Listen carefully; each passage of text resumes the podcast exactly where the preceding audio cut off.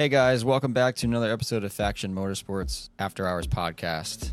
This is episode three of our final bout trip that me and Carl took. And on this episode, we get to sit down with Dave Lee, the owner of Touge Factory in Wheeling, Illinois.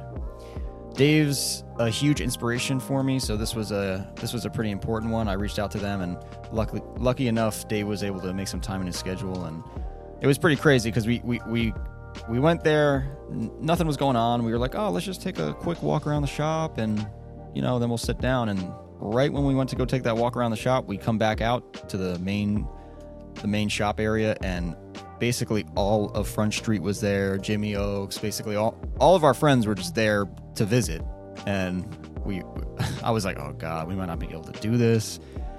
But I was looking at Dave, and then Dave came over to me. He's like, let's just go do this now, because if if we don't do this now, we're never going to be able to get time. So thank you, Dave, for making that time for us and um, letting us use the conference room at Touge Factory. It was a really nice setting, and yeah, if you guys want to watch the YouTube portion of this, you can. We have one up there.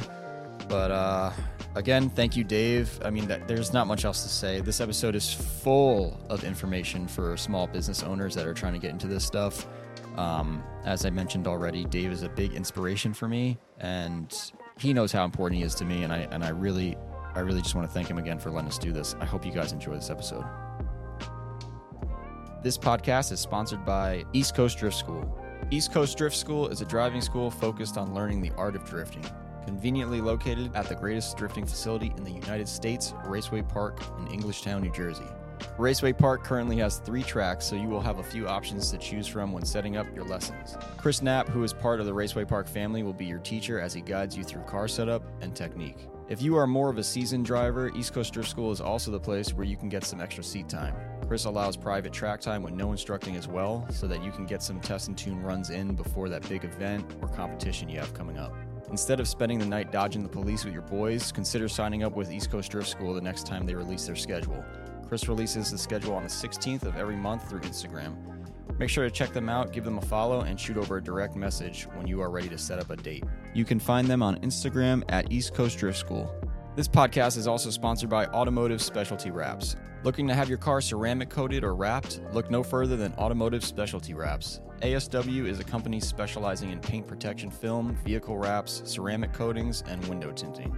Owned and operated by car enthusiasts and drifters, their technicians have over 10 years of experience in the industry. They are located right off of Route 208 in Fair Lawn, New Jersey. Other than window tinting, which is something we all need at some point, it was the ceramic coating that really caught my attention back when they reached out to us. This coating basically gives your car's paint extra UV protection while also making it shine.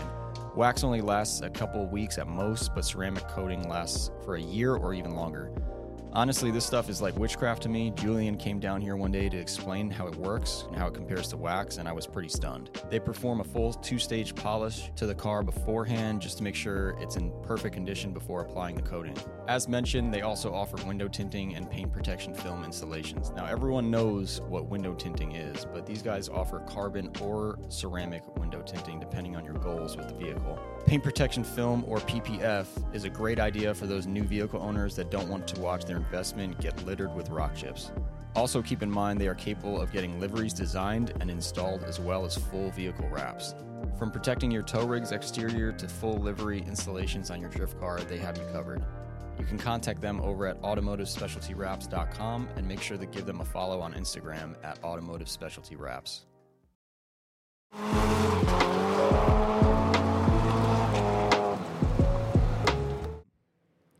We're good. Yep. Cameras are rolling. We are now on. I don't even know what episode we're on on this trip, but I don't know either. welcome everyone to the Faction After Hours podcast. This one is even. I don't know. I'm just geeking at geeking out at the fact that we're here. We Yeah. have Dave from Touge Factory. Yes. Usually we have a clapping track. I wish I Don't- knew how to do don't try that. To, don't don't don't try to press it. Yeah, if I Don't try, to, do that, We have a clapping track usually, but yeah. um, I want to start off again. I've thanked you like four times, but thank you so much for your time today to meet with us. Actually, it kind of worked. You're you're a role model to my role model. So by association, you are now my role model as well. yeah, me and Dave had a long conversation last one of the last final bouts, right? Yeah, and that dude, that conversation was like the best thing that happened to me on that trip by a mile. So I just want to thank you for that. But yeah, like we I've been working with you for a while now, so we we get origin from Dave and all that stuff. So we've had a. I, it's kind of weird how f- time flies, but like I mean, you literally remote tuned my car like like in 2015, 16. Yeah. How long have you guys known each other? That's probably I would say that's probably it. Maybe like 14, 15. Yeah. So however long that is. T- almost 10 years, yeah. Yeah. So Ten years. yeah, and How- then I, I yeah. I mean, I don't know when we actually met, but like I was ordering parts from Mm-hmm. you guys for that long. I would say, yeah. So to listeners and because Yeah, I guess you gotta should explain. Get, this the, shit gets listened to around the world, and I feel like not everybody knows what TF Works is. Yeah, So I don't know if you want to explain your company to the world. yeah. I guess that would be. what is Touge Factory to you? Uh, we're we're uh, so so many things now. I feel yeah, like. I feel like you guys Yeah, do everything. yeah, we do a lot of stuff here. Um, so first thing is we're parts distribution company. Um, so we uh, import parts from Japan, like Origin, okay. um, and we have sole exclusive right distribution rights for the North American market. So we do that. Uh, we also have uh, house brands um, that we distribute. Um, so we have Stance Suspension. Uh, that's our own brand. Um, so that's also sold uh, under uh, Touge Factory, and we wholesale to other shops like Faction and other many other shops across the world. Um, and that's something that we just started uh, from scratch. I actually So- did not know that. Yeah, yeah. So we also have um, headquarter in Osaka as well, and uh, it's actually yeah sold in Japan and pretty, What? pretty popular. yeah, that was the one one part I didn't really know. I was like, do Yeah. they have a, a Japan section of this or? Yeah, yeah. So Takatori, uh, ex uh, D1 and Formula D driver, he's the uh, Stance Japan, and he's also here this weekend to Okay. drive. Yeah, so Cool. he's the guy who's running the Stance Japan. uh, That's yeah. insane to me. Yeah, like, that's awesome. has that? Because okay, I, I mentioned this earlier, but TF Works was one of the very first places I ordered parts from. Yeah. Like, and I think it was on eBay. I might have We been. do we do have an eBay store. yeah, and it was this. I'm talking like years and years ago, Mhm. but I just think it's crazy that it has developed into this. Would you think that you would be here at this time? Like, look at where you are, dude. Like, we just spent some time in your shop and your your. Would you call that a warehouse? I'd call It's it. kind of like attached to the shop, so I don't know this if is the it's really a ware- compound to This is a compound. Yeah, yeah. It's, Like- yeah, we have uh, a warehouse that turned into. Um, so we do keep a lot of inventory here and in the warehouse, and then we also have a shop with lifts and all the equipments, and then we also have um, s- some other space um, dedicated to fabrication. We have uh, two um, large rooms dedicated to uh, shock work. So we have a shock dyno and j- jigs and stuff to actually build Really? build shocks. You, you didn't see that? Yeah, no, I didn't see that I, part. I don't Oh, know what Yeah. I'm looking at most of the time, so I was just kind of Yeah, enamored by the yeah. fact that. For me, I'm like I'm like looking at all the space. I'm like, okay, wow. This Well, you're like- looking at it because this is like a business owner to business owner type of thing. Yeah. yeah. So that's a different outlook. I'm looking at it as like you've built kind of an empire, sort of. Yeah. If you think about it. Yeah. It's it, it's Yeah. Oh, it, it is crazy, man. Like uh like when did you start? Uh, that was going to be one of my next questions. I started hustling in 2002. Officially launched the business in 2003. Okay. Yeah, and I started out selling used parts only. Yeah. Yeah. Okay. Um, so- wow, would you look at that? Yeah, so basically, I was kind of like hustling in college. Uh, I I uh, was already like doing group buys on Zilvia and installing parts on my friends' cars on weekends and stuff, and I was like already into it, and it was a hobby, and I was pretty addicted to it. So, and um, my dad's side of the family, including my dad's, they're all entrepreneurs, so. I just been around it. So for me, like once I got out of college, I knew that that's eventually what I wanted to do. So um, I worked, you know, a couple years and basically saved enough money to start my own business. So and then I basically uh, booked a tr- ticket to uh, Japan, tr- uh, plane ticket to Japan, and and just decided to go there because I didn't know how to get started. So I was like, I'm just gonna go to Japan and see what happens. Dude, yeah, you told me this story when we And talked, and I was like, and that was "What?" earlier, early 2000s, or roughly. That was probably 2000, early 2002 or something. Yeah, before I officially launched. So the that was business, so- well before, because I feel like everybody, everybody makes it over there at some. I'm sure we'll make it over there at some. Yeah, point. yeah, But you kind of probably early that's super on, early. like you probably still saw like. Did you go to where did you go in Japan? Like Ebisu and like all the shops. the and red light district and Everything. I'm just kidding. That- oh, I was like, God. oh wait. I was like, like this is taking a turn. whoa. no, no. So my my goal was to basically, uh, so I I, I kind of had a plan. So I knew that um, um, I didn't want to just like launch another business selling same parts that everyone else is selling. That's too hard for me to get recognition and to you know start in s- something that's such a small industry Hmm. back then. So I knew I had to do something different, and um, basically, I was already like on Yahoo auctions and checking out Up Garage, you know, website and like just Google, you know, or just searching for used parts from Japan already. So, and I, I had no way to get it over here because back then we didn't have brokers, we didn't have um, English uh, uh, Yahoo auction and stuff like that. So it was impossible. How are you doing that? You're using like Google Translate and stuff. Just looking at pictures. Holy hell! I mean, I wanted Nismo wheels, and you just you know type in Nismo because the brand name is in you know English. Yeah, so- and then I also yeah. learned that you had to type in what what was it? Five H. I didn't know that that stood for five holes, yeah, yeah. So and then one just kind of fourteen. yeah, you just kind of like yeah, you're piecing yeah, it together. yeah, together, and so I, I knew that if I go to Japan and you know maybe find a shop or two, and if I can gather enough used parts to bring here, and because the parts in Japan at these uh, secondhand used stores were so cheap, I had enough margin to make profit, and I thought it was a good way to start business. So I went there and uh, literally didn't know a word of Japanese, didn't know anybody in Japan. I just went there, just That I is mean, this, insane to me. Yeah, you're ballsy for that. I'm that's giving me anxiety right now. Yeah. No, if I think about it now, I'm like, what the fuck was I thinking? If you me now, I'm just like, I was crazy, man. You just had a And- a, a go getter mindset probably at I, I did. Yeah. It was like do or die kind of thing because I wanted to do it so bad. So, um, so I just went and I just brought all my option magazines with me, and I just like had these little, you know, paper clips on every page that uh, uh, had shop address and stuff. And basically, I went to the hotel concierge and said, "Just tell me how to get here." oh my god. Yeah, and I basically just he would literally write down like, you know, like step by Arrow step. left. Yeah, right. exactly. But the nice thing was in Japan, the subway system is like so good that you could literally take the subway train and you could pretty much get to anywhere.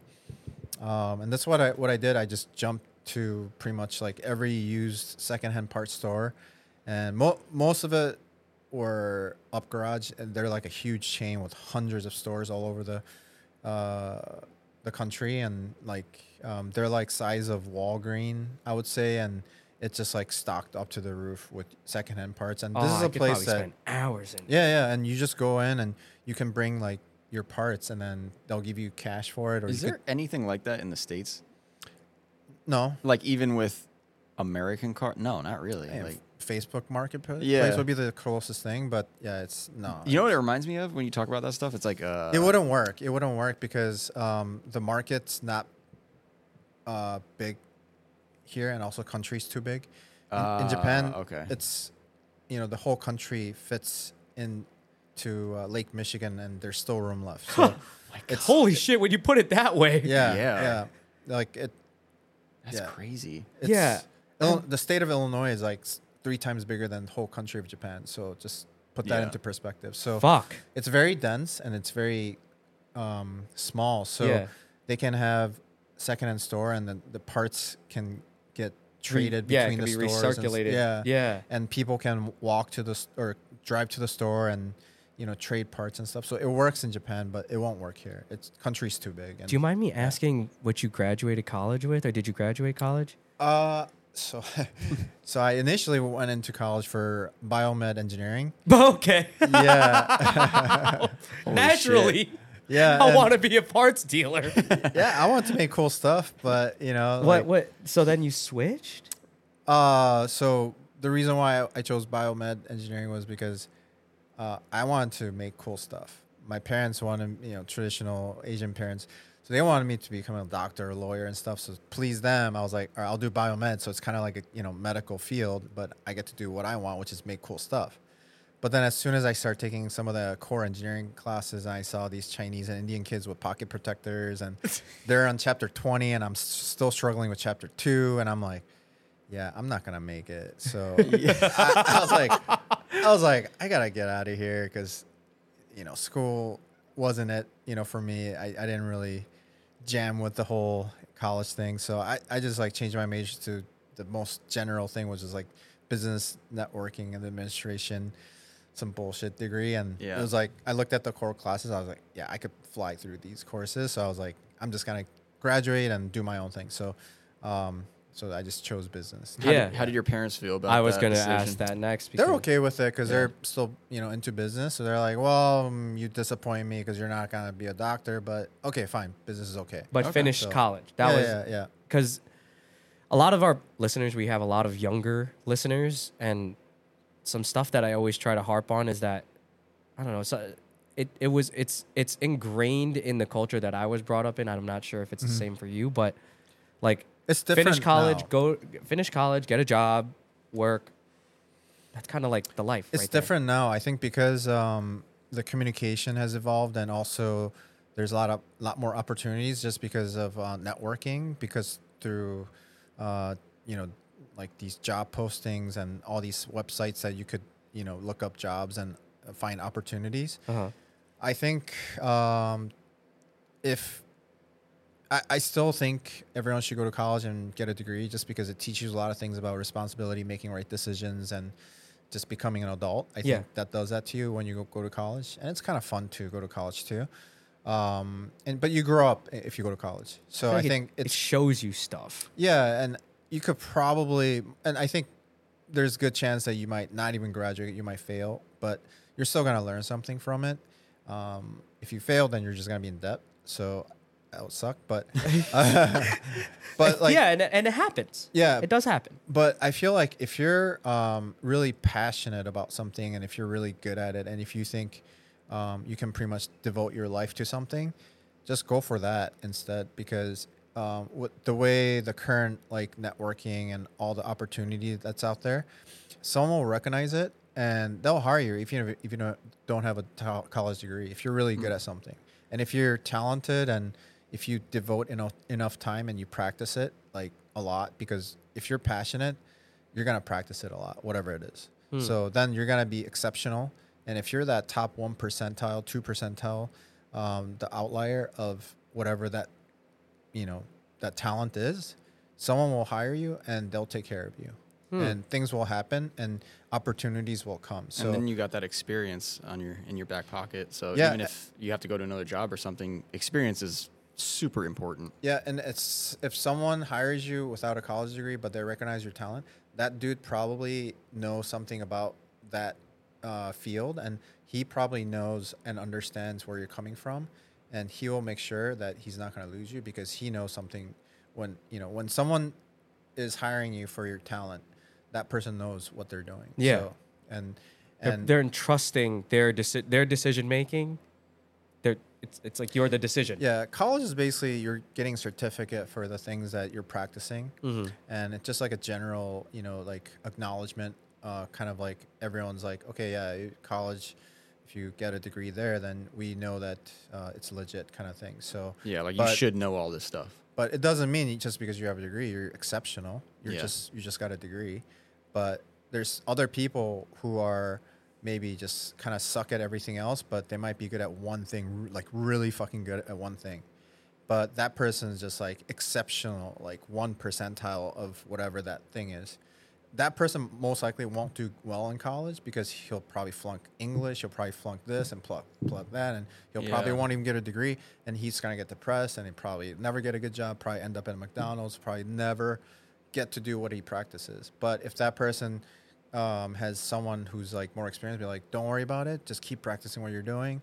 Just just devote your life to it and go for it. You have one chance at this, and and just you know you got to take it. And if you do it exceptionally well, someone will recognize it, and some things will happen because no one's gonna like ignore talent. Yeah. That's just not gonna happen. So, Yeah. I think so for me, I think um, you know if you if you recognize something and it, and if you pa- have that passion and if you have this like um, obsessive personality to basically practice something for hours every day and y- you know that you're better than most of your peers at it just keep doing it because brother you're gonna get really fucking good at it and you'll probably end up making more money than you would go to college so Yeah, that's Yeah. good advice because I've seen a lot of people say that that that end basically that are in your position where Mhm. you you did the same thing, you did you pushed for what you wanted to do, and now you're here. Yeah. where, you know, Well, you, you what- probably think back on it too, and you're like, what if? Imagine I didn't do this. that's what I was about to ask. Like, like. are there things you would have changed during your journey to where you are? Like I from mean, I- 02, you came back from th- that trip, and what did you do? You just hit the ground running. No, no, no. So, yeah. So back to the trip. So I was like jumping from shop to shop, and no one spoke English. Everyone's like, everyone, and I was like, I was like, I want to buy like a container full of stuff, and they're like, Are you crazy? Like, what are you talking about? and I was like, God, this is really hard. You know, like, Container. yeah, like I want to buy it, like shit, like the whole lot. whole fucking store. You know, Yeah. And they're like, It's so All right. crazy because like that wasn't really happening. and no one was doing this. So Yeah. yeah, so I, I was basically everyone was thought I was crazy, and then eventually, like you know, after like probably five, six, seven, eight shops, I don't know, I can't remember.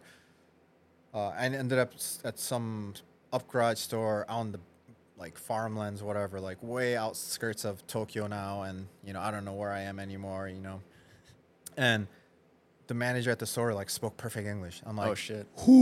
and that was it- those were exact my words and that's exactly my I would have been like, I was like yes. oh shit I was like Yeah. it was like sense of relief Yeah. and then I'm like bro just listen I have this idea. I have money okay so I'm not here to bullshit Yeah. and I'm young I'm hungry and I'm trying to do this business. You gotta trust me on this? Like I want to buy everything in your store. But you gotta help me because I don't know what I'm doing you Yeah. know? So I've never done this before.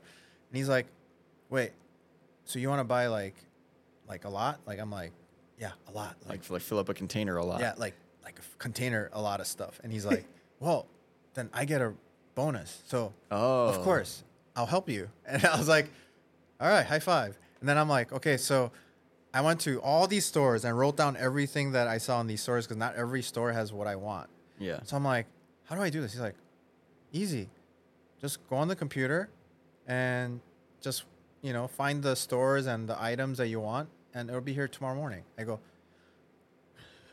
what So you were driving. You were not. Maybe you weren't. Were you driving? No, you're No, you're, I you're training. I You're taking the subway, around. Yeah, walking subway, whatever. How do you yeah. even fucking figure that out? Yeah, now, and then now this guy is just like because yeah. Japanese people are so nice. Yeah. They just. Like I literally run into people on the street and be like, "Please help me here," and I point to the magazine and they're like, "Follow me." And then Oh, 30 minutes later, they're walking. We were walking in silence, and I'm like, "Yeah, this guy's gonna like take me to a corner, and rape me, and rob me." and then we ended up at the fucking store. And I'm like, we just walked for 30 minutes in silence because there's a communication barrier. And he just said, point to the store. He's like, up garage, bye bye. And he walked away. And I was like, Oh my god, dude. I was like, I'm gonna give you money. He's like, running away. He's like, no money. I don't want money. Bye bye. Nice to meet you. I love America. And I'm like, what the fuck just happened? dude, that shit would never happen here, man. Like Dude, you think at least New, you New think I'm gonna trust somebody And that- in New Jersey and- walking and me that- around? And that happened multiple times. That's so crazy. So every time I talk to someone, I'm like, how long are we gonna walk? yeah, Because I don't want to walk for 30 minutes. yeah, but so so then you found out that you can centralize all the parts. Yeah, so it made things a lot easier after that. And wow. then how about the like container part? yeah, yeah. How the hell Yeah, are you gonna so- arrange that now? After I bought all the parts, uh, so I told the guy, I'm like, all right, I have um, all these parts. they need to be palletized, and then they need to be like all packaged, you know, packaged up and stuff, and then Right. I need to get it to the container um, yard and have the container shipped and all this stuff. Like, do you know how to do all this? Because I don't. And he's like, Yeah, I, I went to school for this. I go, Wow. Wow, exactly. Holy fuck. Some things just line up. Yeah, Dude. that was just like my lucky day. I'm like, are you serious? Like, you can't be joking because I'm I'm leaving in a couple days back to America, and I'm trusting you all this. Yeah. He's like, okay, I'll take care of it. Have a safe trip. And I went back home, and I was like, came back home like, I had this like feel like really bad feeling. I'm just like, I just spent all my Yeah. savings. And I just trusted this one random guy in Japan Because he spoke English. because he spoke English, and I met him literally for two days yeah. and uh, I don't know if I'm getting my parts. and yeah, and then yeah, I got the You parts got 'em? eventually. Okay. Yeah, So yeah, did you did you like pay him to ship it there? there? Yeah, yeah. Of course, I had to pay for the um, the shipping. So he basically took stuff. care of everything and then went home and we're just like, Yeah, and he, luckily he actually ended up, uh, you know, knowing how to do all this stuff. Like he was actually studying to be uh, in like trading and shipping and all all this stuff. So he knew uh, how to do customs brokerage and all yeah. this stuff. So I was gonna say that's Yeah. like the most confusing thing that I haven't gotten into yet. But like I've dipped my You- toes you in it and I'm like, oh Jesus. yeah, you can't do it yourself. You need Yeah. you need a professional. You need a broker to do it. It's Yeah.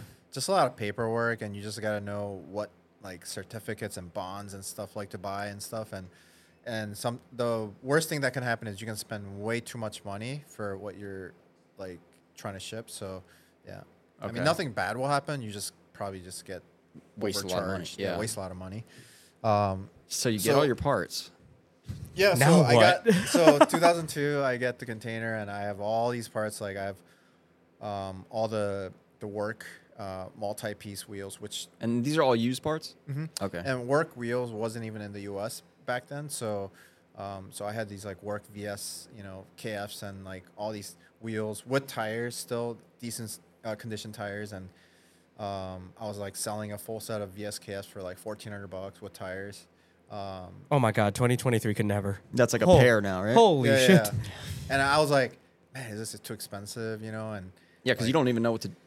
You don't even know how to price it, right? yeah, exactly. Because I, I knew like I did my, you know, my uh, whole like I cover my costs. Yeah. I was trying to figure out my margin and stuff, and I'm starting out, so like I'm like I don't want to, you know, go too crazy and have people like flame me for it. So I was like selling a set of um, uh, Watanabe's uh, like 15 by nines, zero offset for Corollas for like 900 bucks for full set. You know, that sounds insane, right? Ye- Now it yes, does. it Yeah. does because that is okay. But it's 2002. I think so. The the, the, So. the out of those two products you named right there, right? You obviously knew your market because Watanabe's yeah. it's a- VSKF. Because I was the end user. Yeah, yeah. Uh, you were Yeah. shopping for yourself. yeah, basically, I bought parts that I wanted, and basically, I, I knew like how much I wanted to spend Yeah. on these things. So it was, that was pretty easy. It was just like hard for me to know what that you know because I wanted to make money, and. I didn't want to like cross that line where it's like, oh man, this guy's trying to sell too much money It's- and it's- whatever. So, It's also hard Yeah. even today to do that when you're importing parts because Yeah, a lot yeah, of yeah. these brands don't have. but I didn't have experience, so I was like, yeah. I but I didn't want to also undercut value myself because I didn't want to like That's like- seem like yeah. That's like the biggest fear. 'Cause Yeah, It's like I just import all these parts and gave them away and I didn't Yeah. realize it. Yeah, and I brought like, you know, good parts, not broken parts. So yeah. um, Did you find success in that first container? You were like, okay, it was Here it hard. be- It, was hard to convince people to buy from me because everyone thought I was bullshitting. Hmm. So basically, 2003, I wanted to do it legit, so I got business license and all this stuff, and got my company legal. And Okay. then I made a, uh, and back then you had to hand code the website, so I had to learn quickly how to program a website and built my first website and a Dreamweaver and hand coded everything. Oh my god. And then I, And I, then- I don't even know what to say about that. and then I went to uh, uh, Office Max and bought um, business cards that you get on a one piece of paper and it has perforated edges, so you could print and then you could rip them off. yeah, yeah. yeah. So I made a bunch of those business cards on my inkjet printer, and then it sounds funny now. Is it? but- Yeah, no. and It, then- It's cool it? to go through Like it, I'm literally looking at this beautiful sign behind you, and I'm like, This guy's talking about perforated business cards. Right Yeah. now. Dude, I'm Uh, still thinking about doing that. That shit's cheaper. Yeah. but like that, it was a different time. Yeah. so what, what I did was I, I, I would rip it, rip it, out- uh, rip, rip it out, and then I would carefully trim the perforated edges so it looks like a legit business card. yeah. Because you could kind of see the jagged edges, and you kind of know it's like, oh, is that perforated? Like, Yeah. So I kind of like trimmed them so it looks legit. How'd- That and and you um, you had the name Touge Factory at that point. Yeah, yeah. Okay. Yeah. So, and then uh, basically, I went to the first Club FR meeting, uh, and basically handed out my business card and go like, check it out. I've I have, I have, a business. and I have a website. Please buy my parts. was. Were you And- always in this area, kind of like in this Midwest? Uh, I was in Chicago? Midwest, but I grew up in Wisconsin actually. Oh, okay. And then uh, went to college in Minnesota. And Okay. then when I went to college in Minnesota, my family moved down to Chicago, and and and and I really liked Chicago, so I was like, yeah, I'm moving there. So after college, I came here, and yeah, that's where I've been. So, um, yeah, and then initially, no one wanted to buy anything from me. Everyone thought I was bullshitting, and yeah, I was just sitting there. I'm like, you know, my, with my little crickets around me, just chirping, and I was It's like, just you still. yeah, just point. me, just me. Yeah, so it was. fuck, I was like, dude. I was like, how do I get people to buy? Because like everyone thinks I'm bullshitting. And then um, Brian Kohler was my very first customer. Um, he's known as Crab Spirits. Uh, so he just calls me out of my out of nowhere, and he's like, "Hey, I," and he talks in this like his own voice, which is like borderline monotone ish, and he's just like, "Hey, I need that GP Sports uh, or no, uh, Mine's ECU." And I was like, "Yeah, I have it here." And he's like, "Yeah, I have my SR, you know, swapped done, and they didn't send me the right ECU, so I'm just sitting here with the car fully done, but it's not running." I was like, "Yeah, I just Mine's ECU. It's like you know has some tune on it, but like it's for your setup, so it'll work." And he's like, "All right, I'll be there in 30 minutes." And then he shows up and he's like, "Wait a second, what else do you have?" And I go, "There you go." And I show him everything I have. He's like, "What is that?" I was like, "That's a Kazama tension rod. I'll take that." What Oh, is wow. that? That's a GP Sports uh, bumper. I'll take that. I need that. That's a Silvia bumper, so I need that. Uh, and I go, "Do you need coilovers? Because I have like every brand of coilvers here for S13. And he's like, "Which one's the best one?" And I was like, "I don't know. Maybe the GP Sports one." I don't know. And he's like, "Okay, I'll take that." It's like I don't know. I would. and then I had a 17 by 9 um, Watanabe RS. the multi-piece looking. Yeah, yeah, but it was a 17 17 by 9 and it also uh, it was a four lug pat, uh, bolt pattern. Oh. And good offset, like 17 by 9, like plus 20 or something.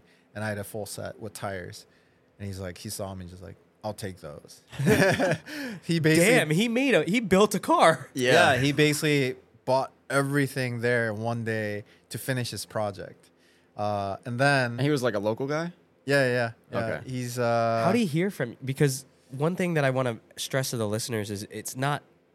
Although we're talking about how he's making deals, you're there's no Facebook Marketplace. Yeah. There was no nothing. yeah, so I went So to how Club FR you- meeting and I handed out business cards and he was at the meeting. It's all just word of mouth at this time, Mhm, and mhm. like maybe a forum. You, what forums you were you on the forums and stuff, or maybe I, I was, but even on the forums, it was worse because then people are probably torching you. yeah, I just just came out of nowhere and I had Yeah. all these like cool Japanese parts on the website, so it just looked like a Scammer.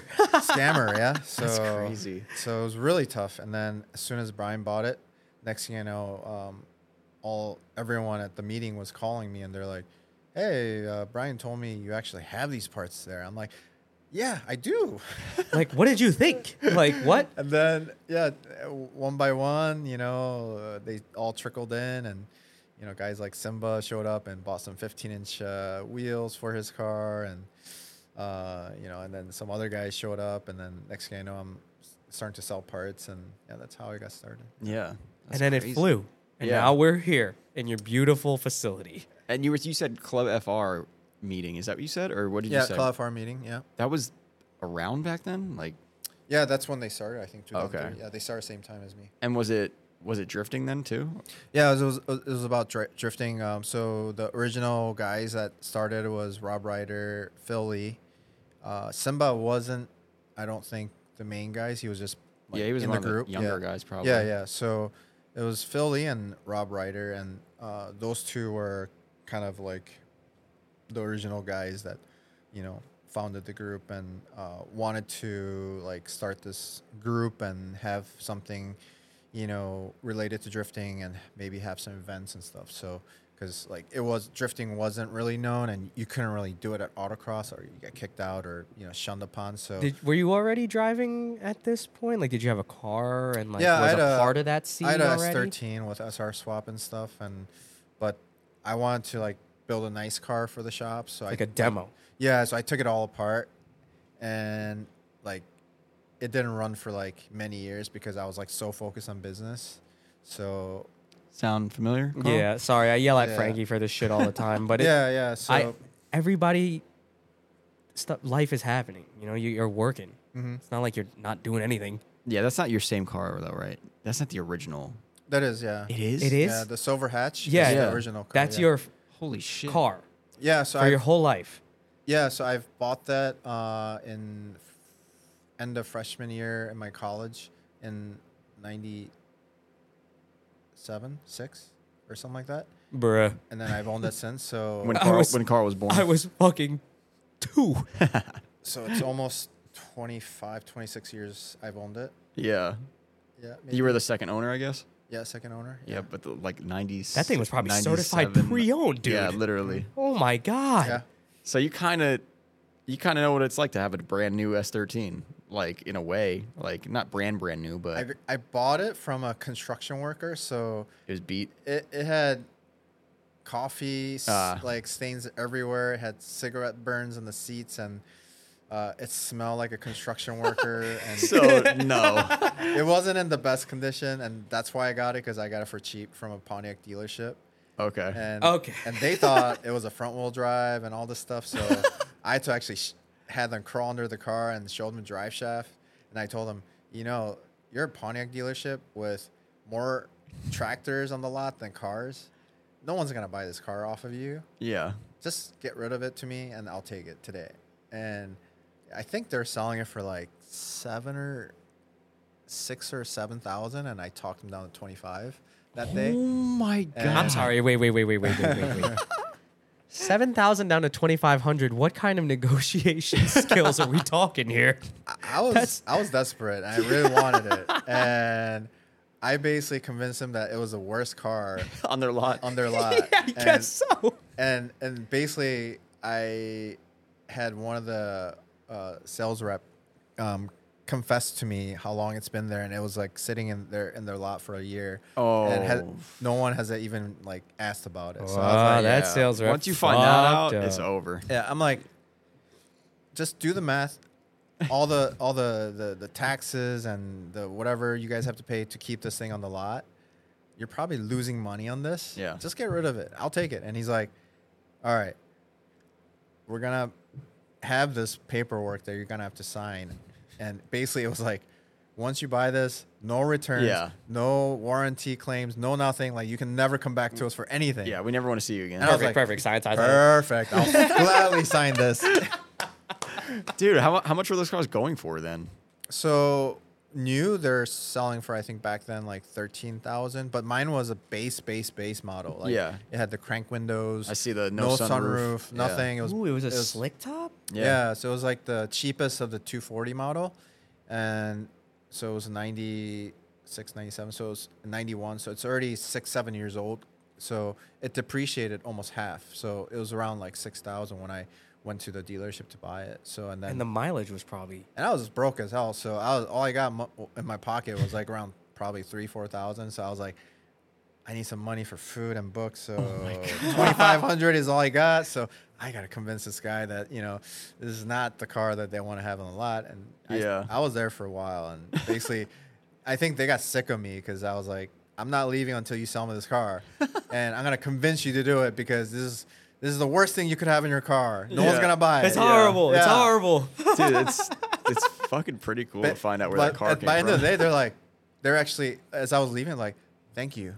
Thank you Oh, for yeah. taking the car. Yeah. I convinced them so bad that they're thanking me at the end of the day, like, Imagine.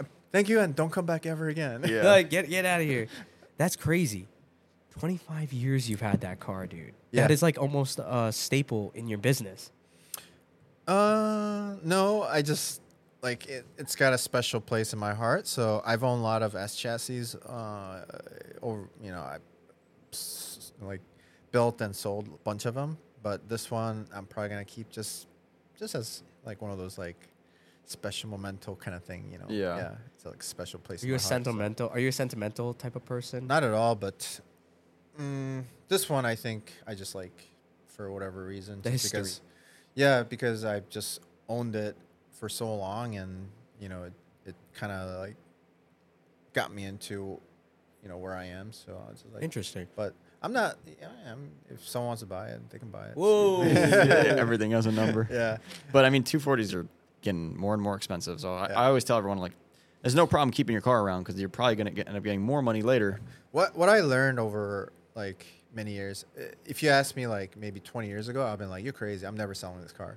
But it's it's better for your soul and your mental health to be not too attached to objects and things. Yeah. Yeah, not too too attached. Yeah, it's just better. Yeah. Huh. I'm trying to figure that out. Yeah, me too. Well, Yeah. I had a problem where I wasn't at all. Like I'd just be able to sell a car, and I'm like, nah, nah, nah, nah, nah. Yeah. And now I'm like, I don't know. I, I appreciate little milestones I get through. I have an IS 300, so Mhm. it's like I had 240s, and now I have this.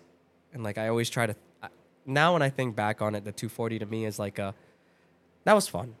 Like yeah. I, I try not to harp on it because then yeah, it will depress you pretty pretty quickly. I feel like you're like ah, they, the things are different back then. I mean, it's okay to be attached to something, but just don't obsess or like say things you know that you'll regret. Yeah. you know stuff like it's just it's just a car. It's just a thing. You can buy another car if you can replicate it. Then it's not that important. yeah, Yeah. For me, it's like obsessing over something and trying to perfect it. Like, I don't want to get a new truck because I want the perfect truck. Mhm. And it's like, just get a fucking truck so that you can do the work and do, get, Yeah. what, get what you need to get Yeah, done. Like, yeah. you know what I mean? At, at the end of the day, like you know, not too many people care about you know your important things. It's not Yeah. that important. yeah, there's more important things. I'm trying to learn that, and I think I think biz- owning a business helps with that too, because it's like you're kind of pressured to do things a little faster sometimes Mhm. and like make decisions. Mhm. So you kind of can't be that in, in that mindset where it's like I want to keep this like for sentimental reasons and this and that. But I think in general, a lot of people do have this kind of like wanting to, you know, have cer- certain things in their life that that want to claim that, that as their own, and it's just like a human nature, I think. Um, so I think it's okay, but like, don't get too crazy with it. you know? yeah, yeah, yeah, And for sure. Just be like healthy with it, then you're okay. Yeah. So 2003, 2004, you're selling parts now to everyone. Mm-hmm. What's the next step? yeah. Like, so did you just So- keep doing that? Uh, no, it wasn't sustainable because um, eventually, so I was doing it for about a year, and it was really tough because um, I was trying to start my business, but like I was kind of like still trying to figure out how to do it consistently because when you're buying used parts, there's um, other people in Japan that want the same parts as you. So sometimes if I wake up and like try to order the parts next day, it's not there. Or sometimes like I'll order it and tell my guy, I'd be like, "Hey, can you get this by tomorrow?" And then he's like, "Oh, sorry, someone walked in the store and bought it or something." So, Mm. because a lot of parts that I wanted were like really cool, you know, S chassis parts, which was also very popular during that year. Yeah. So, um, so it was very difficult and very hard to sustain the consistency. So I did continue to do it for a year, but then I quickly realized that I had to come up with a different, you know, strategy to be more consistent and su- make a sustainable business. So, um, so basically, the word got out that um, I so I was like one of the first ones to have a running SR swap in Midwest, um, and basically the word got out that yeah I had a SR that was running and stuff, and this was just when the SR and the 240 start getting noticed and people are starting to kind of look into it. So some people were like starting to import SRs like half clips and stuff and trying to do it and no one could like figure out how to do the wiring and stuff. So um yeah, basically, I got calls from people and asking me to finish their projects. I, I had uh, local shops basically kind of contracting me and Oh, okay. yeah, bringing me into their Like shops. a side to- hustle almost at this Ba- point, or basically did you the- did you incorporate it? No, the, basically these like local shops had customers' cars sitting there for like months because it's the motor just drops in, but the wiring there's no wiring diagram available yet, or there's no FSM. So yeah, and these shops didn't know anything about wiring, so they didn't know what to do. So uh, once the word got out, um, Where the hell did you learn how to wire? That's what I was about to say. Yeah. like, what? I just figured it out That's self-taught. it's just crazy because it's like I hope people understand how ridiculous that is to be saying that in 2003, just self-taught. Like it wasn't like when I was getting started and we could go on Zilvia and find everything. Like uh, you couldn't find anything, so I had to basically figure everything out. Yeah. yeah. so that's why like I was getting calls, and luckily that kind of helped my business uh, another medium to kind of focus on. So I was generating some revenue through that. So and then uh, eventually the customers would customers ended up finding out that I was the one who finished the swap. So then the word got out, and then the customers actually wanted me to do the whole swaps. yeah. And I was like, I don't even have a shop. Like, how am I gonna do this? And then um, at that time, I had a friend that um, also was um, into this stuff, and he also had a S13 Silvia with a running SR, and and he wanted to open a shop, but you know he couldn't. And but we were good friends, so I was like, give me like a year or two, and if I, you know, don't close down, then most likely you'll be the first employee. You know, so and and and a year later, I got busy enough where I was like, "Yo, Eric, come work with me because I'm getting like too busy, and I have people asking for swaps and stuff." And he's like, "Oh, I would love to help you with that." yeah. And then, uh, Did you have a place to do it at that point? No, so he would take the customer's car to his mom's garage. Yeah. and do the swap there. yep. I mean, dude, that's how it, everything. That's how it all starts. yeah. So and then I would you know go over and at, after work and I would just like help him wrench and yeah and then basically, you know that's how we started and then uh, and then he ended up yeah becoming uh, first official employee and we start to work together and. Uh, yeah, and long story short, I had to pretty much stop doing the Up Garage thing because basically the manager got caught, kind of, and Japan said, "You understand how the secondhand, you know, parts work? It has to kind of recycle within the Japan. If you keep Oh. shipping all the cool parts to, you know, United States, we're not gonna have cool parts to sell here. So they're like, Huh. no more. So he- he, kind of got shut down, and he's like, David, I can't do this anymore. I'm sorry. So I was like, it's cool, you know, that's fine. So That must have been a pretty stressful moment for you, or no? No, I was relieved because I was Okay. like, I was like, how am I going to continue to do this? It's so hard, you know, because the time zone difference and uh, the consistency with there. And there'll be months where I'm like, there's nothing, Yeah, nothing okay. For you know, sale. interesting, you Yeah. know, that I want to buy. It's Like no power FCs, no cool wheels, you know, no body kits. Like it was like dead, you know, dry. And then some months it'd be like so many parts, you know, so it was like not consistent enough. So I was like, yeah, this is too hard. And you had Um, the kind of like, you had like the SR swap thing now going. Yeah, yeah. So that was keeping me busy, and then, Okay. um, and because of the SR swap, I needed to um, have you know parts to finish the swap. So we start carrying like you know certain brands like HKS Blitz and these kind of companies, and because they had uh, like SR downpipes and exhausts and stuff. So What, what So- year was this around? You think? This was 2004. So Okay. um, no one stocked anything, so I had to like basically convince them to bring in these SR parts, and they're like, "Why do you want SR downpipes?" Because I was like, "Trust me, like in about a year or two, you're gonna be stocking like hundreds of them." Yeah. so and then so And- Depot started bringing in SR20s at some point, right? And like all those engines, because yeah, I think 2004 was when everyone started like you know searching for SRs because it's.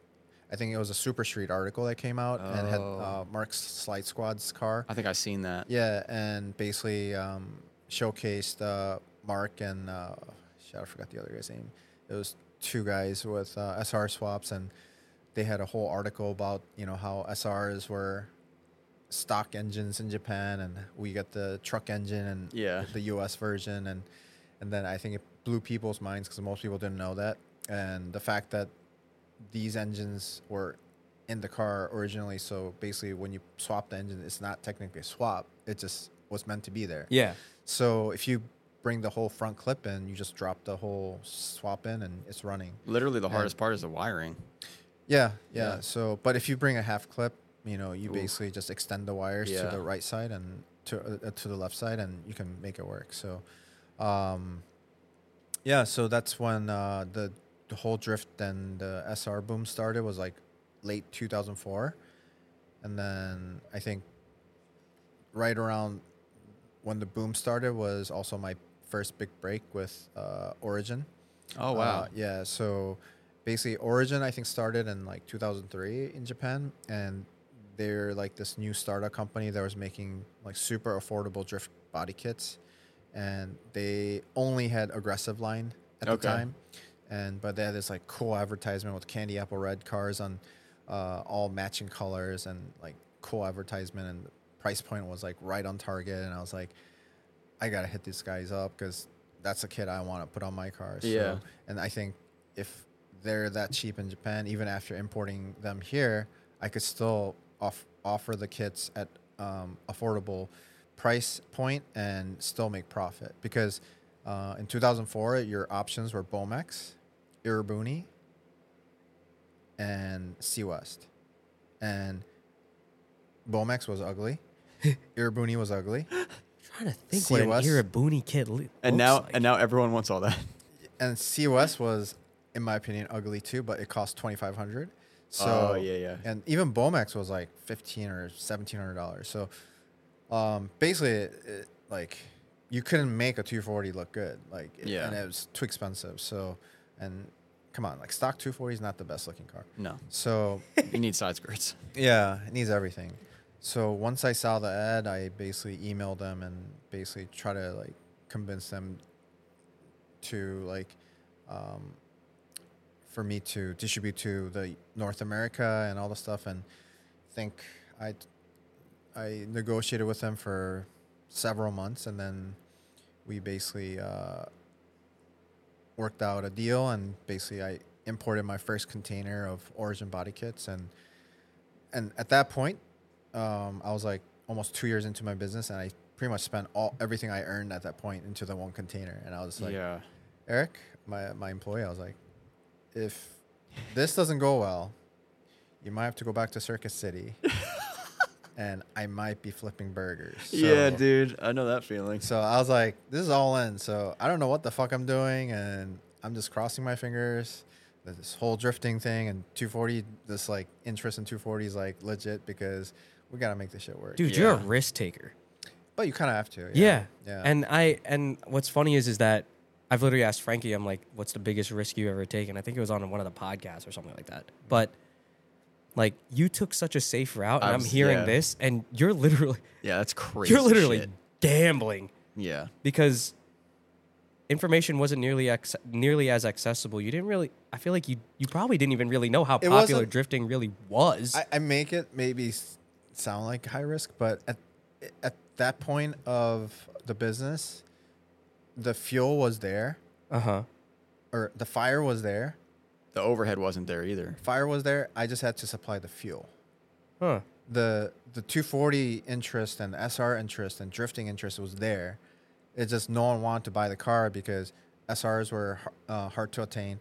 Uh, you couldn't really make a 240 look good because every 240 on Zilvia forum just was like lowered on Eibach springs with 16 by 8 wheels with 35 offset. So everyone's like, why would I want this? I have a cool Honda, uh, Honda Civic, and C- Civic SIs were like the most popular car back then. So, and Like Yeah. the EM1. yeah, yeah, Yeah. And Oh those yeah, are- yeah. yeah, the, the the electric blue with white wheels. Yeah. Yeah. Like- That's literally like the first car I've ever felt like. yeah. a. Every Asian kid in my college owned Civic Si electric blue with white wheels, and I was just like, fucking. hate Were that. you like targeting drifting the entire time? Yeah, I was obsessed with it. Wow, Yeah, that's so, so, interesting. Yeah, Yeah. like it, it's That's even more dangerous to do. As far yeah as because. I feel like a lot of a lot of what the goal of of some businesses is to see how wide of a target audience you could get. And Yeah, so you for fo- me- instead of that, you kind of focused on it Yeah, because I didn't know anything else. I was obsessed with 240s. I was obsessed with SRs. I was obsessed with drifting, and that's all I knew. I didn't know anything about Civics. I didn't care for them, um, and all my friends had Civics and Integras, and they all were on nitrous with what was it, LS Frankenstein motors and shit. Like, I was Oh like, yeah, the yeah. LSV. Yeah, and I was like, I was like, man, your car's kind of whack, man. Like, it sounds like shit and blows up like every other month, and you know whatever. I was like, I don't know how you could have that and think that drifting or thinking that an SR car is whack. How is that possible? like what? Yeah. It Yeah. seems a little backwards to me, especially now. So I was just You- obsessed with it. I Yeah. think I was obsessed with uh, Japanese culture. I was obsessed with drifting because it was so different than anything I've seen, and I was just like, yeah, I was addicted to it. So I mean, that was like, it was really starting to pick up in the U.S. around that time too. Like that was the first like, Yeah, yeah. So this was like when, you know, they're doing the D1 GP Japan versus USA and stuff and they had like first event in 2005 or something and yeah, like we um did you attend those? Like the Irwindale stuff? yeah, we I went to those events too. Damn. So yeah, so basically um yeah, back to the topic. I got the origin container and same thing happened, you know, I called up every sh- shop uh, that was like selling parts or selling 240SX parts. And I was like, "Hey, I have this like body kit called Origin Lab and they're like, you know, 1000 bucks or I, no, I think back then it Yeah, was like probably even even cheaper. less. Yeah, it was like 900 bucks for the full kit and I have it in Here? stock. Huh? Stateside already, 900? Yeah, I think that's what I was selling for. I can't remember, but Oh my yeah. God. or even cheaper. I think it was cheaper yeah, personally. maybe eight hundred or something Yeah. for the full kit. And I was like, I have everything here in my warehouse, and no one fucking believed me, and no one wanted to buy Why is it. this so hard to believe? because he's the first one doing this crazy because shit. no one, no one else did it. No one stocked body kits. When if you order a COS body kit, you had to wait six months, and then maybe you'll get it. Because back then, COS was distributed by a company called Motorex, who was importing also GTRs, and that eventually the owner stabbed somebody and went to jail, or whatever. That's a Oh. whole different story. Holy But- fuck. Oh wait, wait, wait. Yeah, I know that story. Wait, yeah, yeah, You, you can Google that on your own time. yeah, that's we will skip over Yeah. that. But the I don't know. man. Anyways, um, so no one stocked anything for 240, let alone Japanese brand part that was affordable, that was high quality, and all the stuff. Like it sounded too good to be true. So I literally had to. Uh, I think like maybe first couple shops, I actually told them, "I'll ship it, and you don't have to pay for it. Once you get the part and you see it and you like it, then pay me." Like I was literally begging. you were taking it. That see that Yeah. right there. That's taking a chance. and then, uh, but I, I didn't. It didn't happen like that because they're like, "Are you serious?" No, no, I'll pay for it. You know, I was like, "Oh, I believe you now." So I'll just order one kit and see what happens. It's only eight hundred bucks. So some people were just like buying it just because like you know I was bugging the shit out of them and like brought it in. And next thing you know, Dave, I need to order ten more kits because as soon as I brought it in, that shit sold right away. Everybody loved yeah. it. And then next thing you know, like for two weeks, I couldn't get, I couldn't literally give it away for free. Two weeks after, my whole container sold. Holy like within a week. And So you there you go. You caught a wave. Like, what did that feel like a break for you? Like you were like, yes. Uh, it, it was like a relief because I Yeah. was I was stressing. I was like, dude, I have like, and then yeah, like I didn't even have warehouse. I didn't have shelves or anything. So everything was like, like we took a bunch of two by fours and hammered a ghetto shelf without any codes from the city and stuff. Like it was Yeah. all ghetto, and I was sweating. I was sweating. I was like, yeah, I'm, I kind of fucked this up. You Yeah, I but like- you took a chance and you were seeing. You were like, I don't know if this is gonna fucking work. Yeah, yeah. So, but eventually, like, a couple of the shops bought the kits, and then they saw how good it was for how little price it was, and then next thing you know, like, me and Eric were shipping out like literally like 15, 20 kits a day, um, and that's all we're doing was just just running around like trying to figure out how to box up kits and ship out these body kits and like I had to like find a box company to make me body kit boxes because no one had bo- body kit boxes back then. So I had to like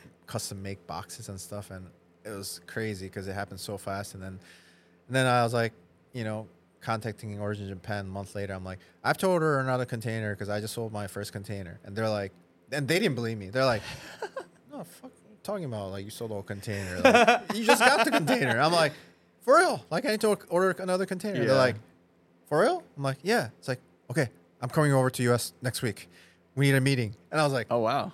And I was like, wait, It got real. I'm like, don't come. Don't come because You're gonna be disappointed with what you see. I'm like, my yeah. story's like not even a story yet. I was so embarrassed. I'm like, why do you want to come? you don't need to come. We can email. yeah. They're like, no, this is good. Like you're selling container. Like I want to come visit you. I want to meet you.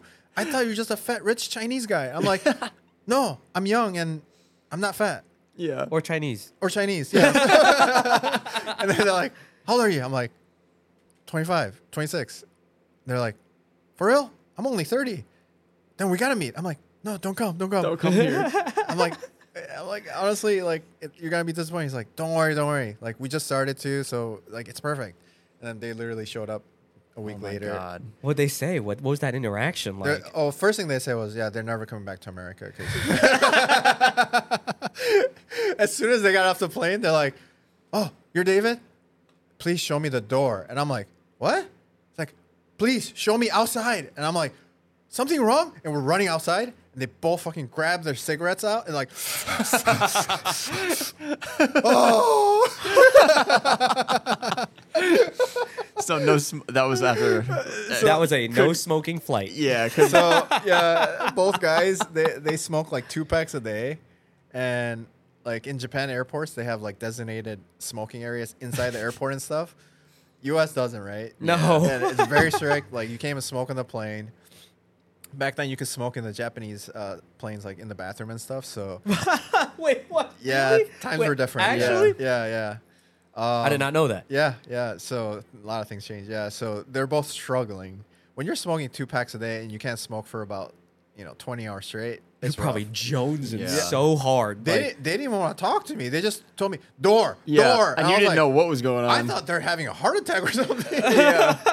and then I go outside. He's like, Are you David? Are you David? Who's David? I'm like, I'm David. Are you okay? He's like, Yeah. Do you want a cigarette? I'm like, No. You're like definitely not.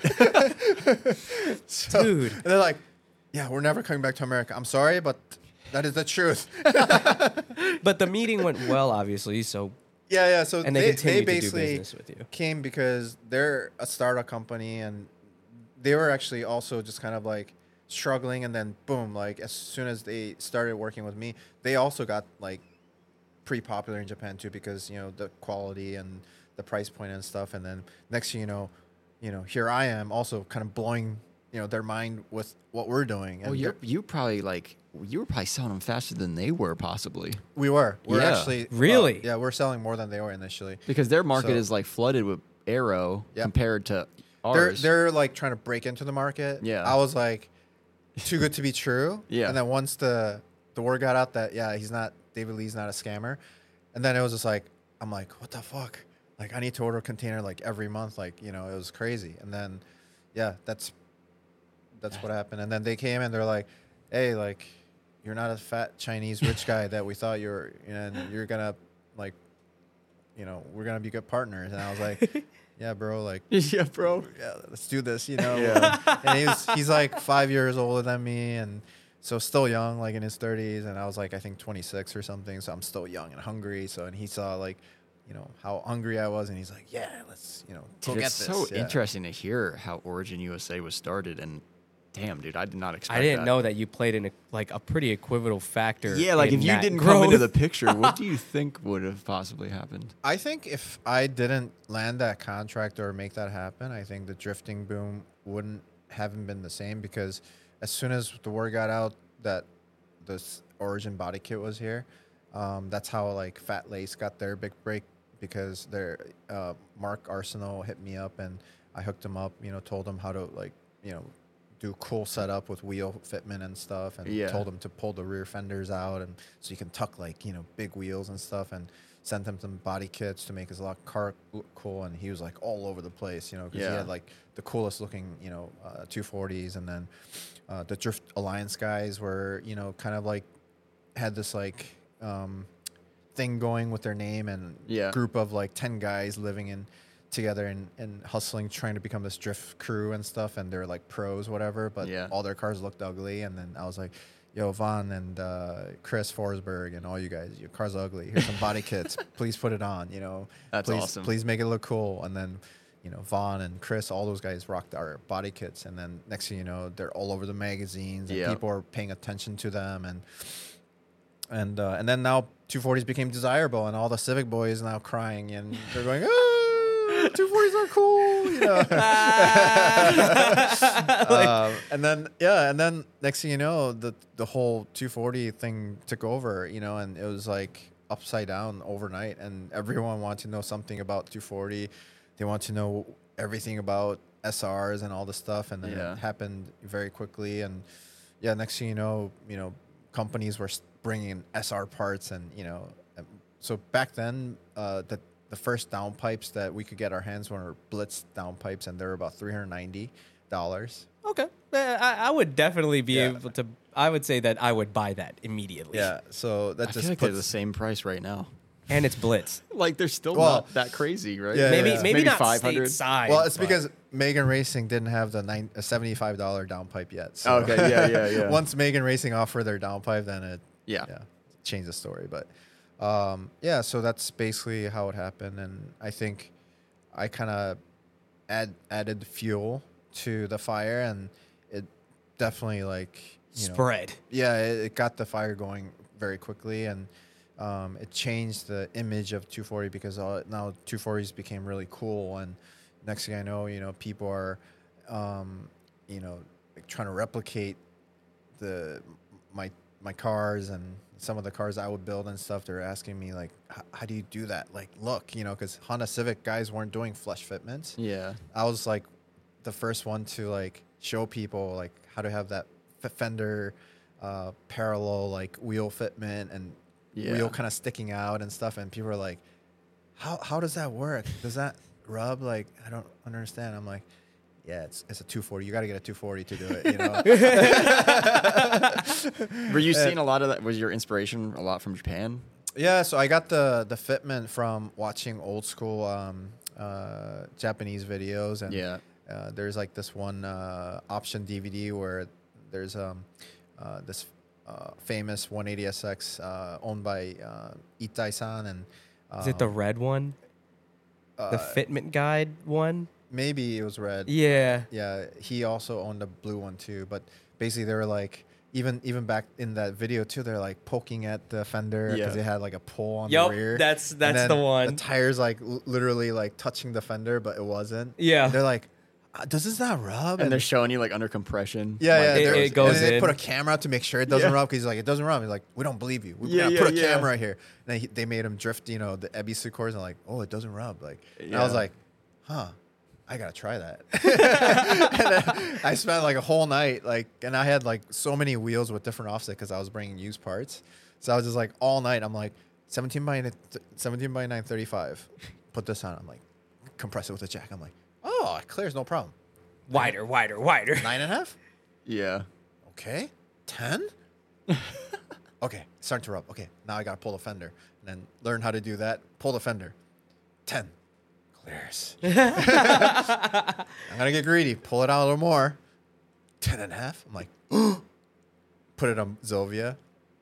No one believed me. Yeah, was like, I fit a 10 and a half Yeah. wheel. Yeah, yeah. And then They're probably like, yeah, fitting a 10 and a half is going to take extensive work. yeah, extensive then body Dave, work. Da- then yeah. Dave is there like, ah, yeah, nah, check this out. Yeah. and I literally, we literally just saw the car in the back, yeah. which is the coolest wi- part. Beautiful car. Yeah. Yeah. Um, next thing you know, like, yeah, everyone was like trying to replicate that. Uh, you know, Yeah, the yeah. whole Hella, fitment look hella and- flush, quote and- unquote. Yeah, and then, and then the yeah Mark Arcenal at Fat Lace. Yeah, he really took it to the yeah, next level. Took that trend and made the Hella Flush website, and then start posting all the cool cars with that really good fitment, and then that's how Hella Flush became uh, a thing, and then It's literally like you, you're literally finding out how the stance community I know. began. I'm Yeah. okay. So I'm I'm 28. I- I got into the car thing when I was like eight. So what's 2013?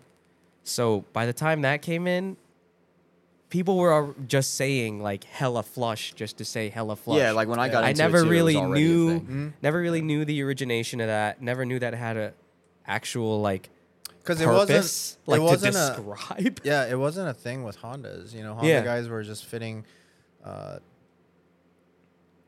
can't remember the wheels, but uh, whatever like preset wheels, and they were all like sunken in by like an inch and stuff. But you know, no one was doing anything other than that, so it was it was like cool to do that. But then, you know, I wanted to like replicate Itai San's car and all Yeah. these like old school 180SX that was like you know featured in Option magazine and stuff. So I basically just kind of like home garage tested and you know figured out how to do it and i just posted online like here's how to fit you know 18 by 10 plus you know 30 wheels with two 65 tires and everyone thought i was crazy. Yeah, I was gonna say people probably were still being like, I don't really believe you. yeah and then but then once i showed them and like you know told them how to do it and next thing you know everyone's doing it and even mark you know at fat lace was like yeah like what what size can i fit and how much pull do i need? And i literally gave him instruction how to do it and he built the car and he just took it to the next level and you know and he probably made a fortune off of selling t-shirts with hella flush logo on Yeah, it you yeah. know, so, that yeah. was a thing. massive thing. Yeah. At Yeah. least I don't know. The fact that it was big over by us. Yeah, it Yeah. wasn't, and it wasn't like uh, it wasn't immediately associated with any specific brand or anything like that. Hella Flush was, in my opinion, I was just like, ooh, like yeah, it was like a lifestyle brand. yeah, you're you're Stance guy, like and Hella that's- Flush. that's what Mark did really well was he just recognized a trend and what was like being uh, talked about at the time and he just took it and you know went with it and just marketed the hell out of it and you know and he coined the term illest and fat lace and hella flush all that stuff so Oh my god, those those stickers were yeah, dude. everywhere. Thinking Those back to it- license plate frames. Dude, I had a fat lace sticker on my windshield at one point. Oh my Yeah. gosh, Yeah. dude. yeah, God Mark's- damn. Mark's well, some- I, that's yeah. funny how you just described Mark because Mm.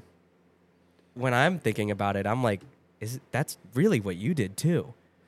Like, but for some reason, I'm like, you were at the end of the day, you you just loved it so much that I feel like you just chased after it and you caught a fucking big ass wave, and now you're here. I just hated seeing all these ugly ass 240s. so. I just want We know how you feel. yeah, I just want people to like make it look good because I, I didn't want Civic guys to look at a 240 and go, eh, you know, I'll then go, oh shit, I want 240, you know. So I was like, guys, Zilvia guys, listen, I couldn't post on FreshAlloy because then I'll be grilled by Really?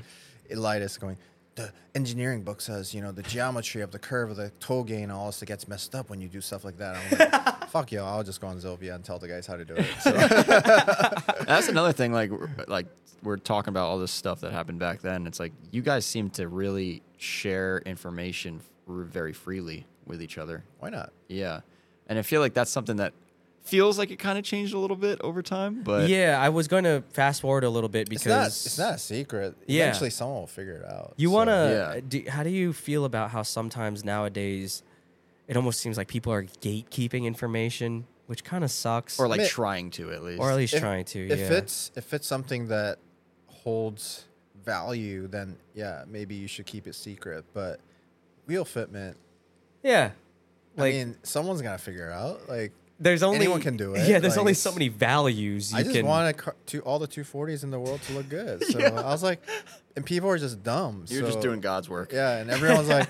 oh, you know, Joe Schmo on you know Zilvia said 17 by 9 plus 45 is the perfect wheel fit, man. so that's what I'm gonna do. I go, no, idiot. Then your car looks like Joe Schmo's car, which is ugly. do it my way. Put 17 by 10 plus 30 with 255s and it's gonna look beefy. like You're gonna get all the boys licking their lips. Yeah, that's how it always ends up being. You're not gonna get chicks with cars. Nope. Trust me. Yeah. uh, th- Um, that is a huge misconception for anybody listening who thinks any of this is going to get you girls. You better stop now. But if you're a girl, it will get you guys. oh yeah, it will. It will. Yeah, it will. yeah, yeah. For the girls listening, yeah, definitely. but I think it's incredible that yeah, you it went from that to like now you're here and I feel like I want to kind of Connect the two. move the conversation towards the future where we're It's really at- condensed what I'm telling you. So there's Yeah. a lot of hard work. and yeah, there's dedication. yeah, and I don't so, mean yeah. to I just know we have it some sort of a time constraint at least where we want to keep it. Yeah. But the the increased popularity of the sport is something that we've been talking about a lot recently, Mm-hmm. just because social media has a big aspect on it, technology has a big aspect on it.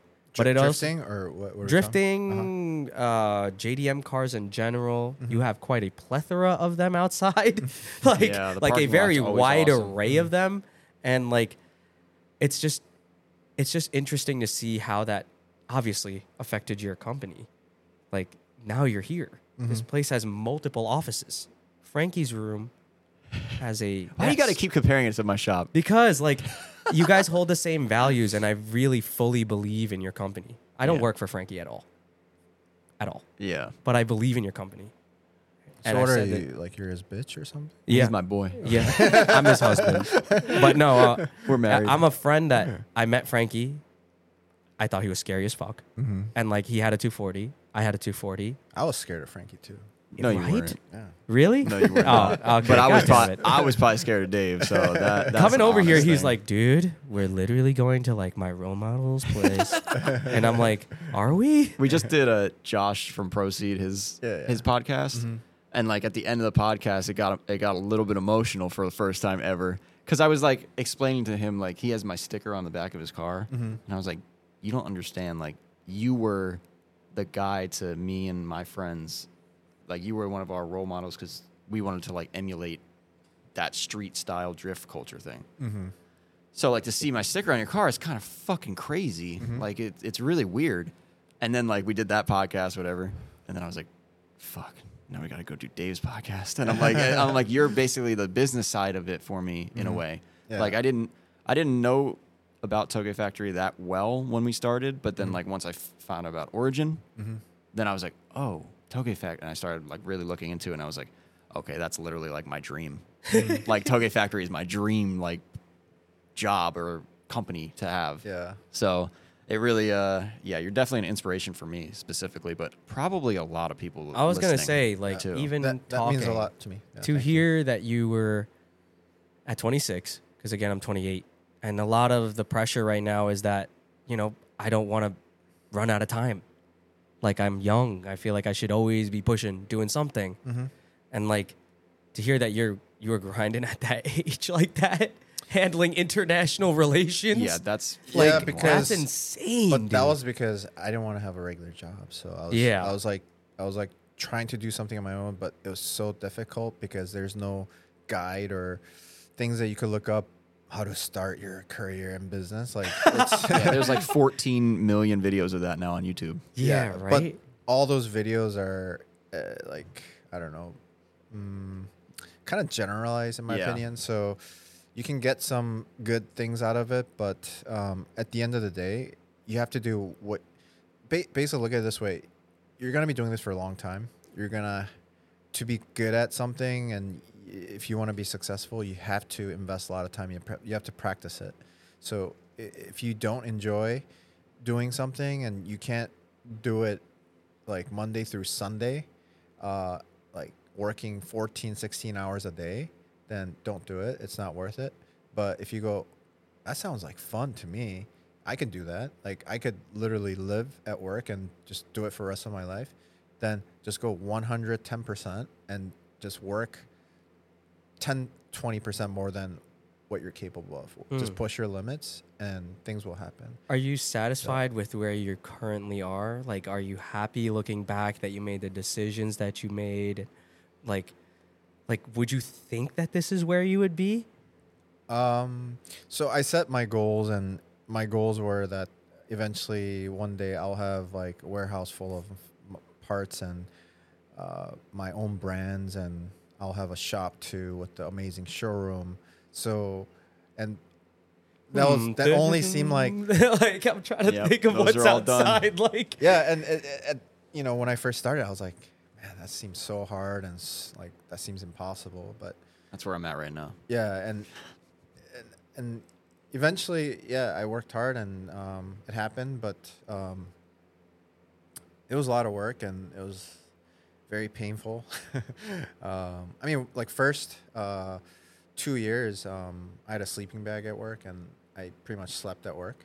Uh, and i would just fall asleep in front of my computer because i had to learn a lot of things right away. So i just slept at work because i felt like if i went home I couldn't get anything done.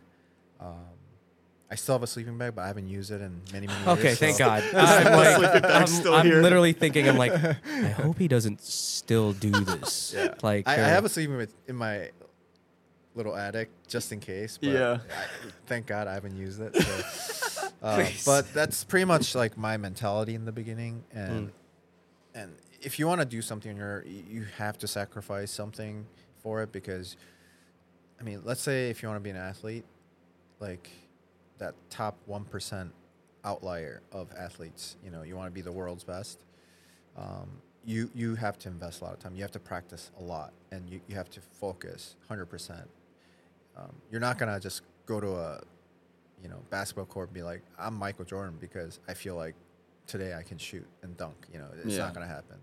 Like you have to work hard at it. Same thing with anything you do. You, like you'll have to practice it and you have to invest a lot of time. So choose your passion and choose wisely and once you and you'll you'll know like when when there's a calling and when there's that addiction and obsession and uh, that feeling of like that fire you know um, you'll know like that's your calling and even though people might discourage you because i told my idea to my parents and my parents thought i was crazy you know they're like I can only imagine. Yeah. So, and even my friends were like, "Don't do it, don't do it. What are you doing?" You know, and and I was like, "Yeah, I'm crazy as fuck." You know, like I'm like, but I'm young. You know, I can still go flip burgers at McDonald's and make things happen. So yeah. I can I can hustle. So I wanted to try it. I wanted to do it while I was young when I didn't have too many things to lose. I had nothing to lose. So and I had ideas. Uh, of course, I don't be stupid about it. You know, Yeah. have plans and goals and um, set set the you know like, maybe realistic, but maybe not so realistic. You know, goals and So you you know, can plan hit. So you can hit those goals. yeah you, you kind of have to have a drive to like so I, I would set like five year goals and then you know try to achieve it before five years and i would set another five years or something like that so i would set long-term goals and have kind of plans uh, to get there and and um, yeah and then you kind of have to really like um, go for it. And i think if you look at all the successful people and athletes and all these um, you know outliers uh, in anything it doesn't matter business athletes whatever um, at one point in their life they just like went 110% and went for it like whatever it is. Yeah. and that's pretty much like what i did was i was like man i really don't want to be working for somebody and have like you know climb the corporate ladder and stuff. That's just not for me.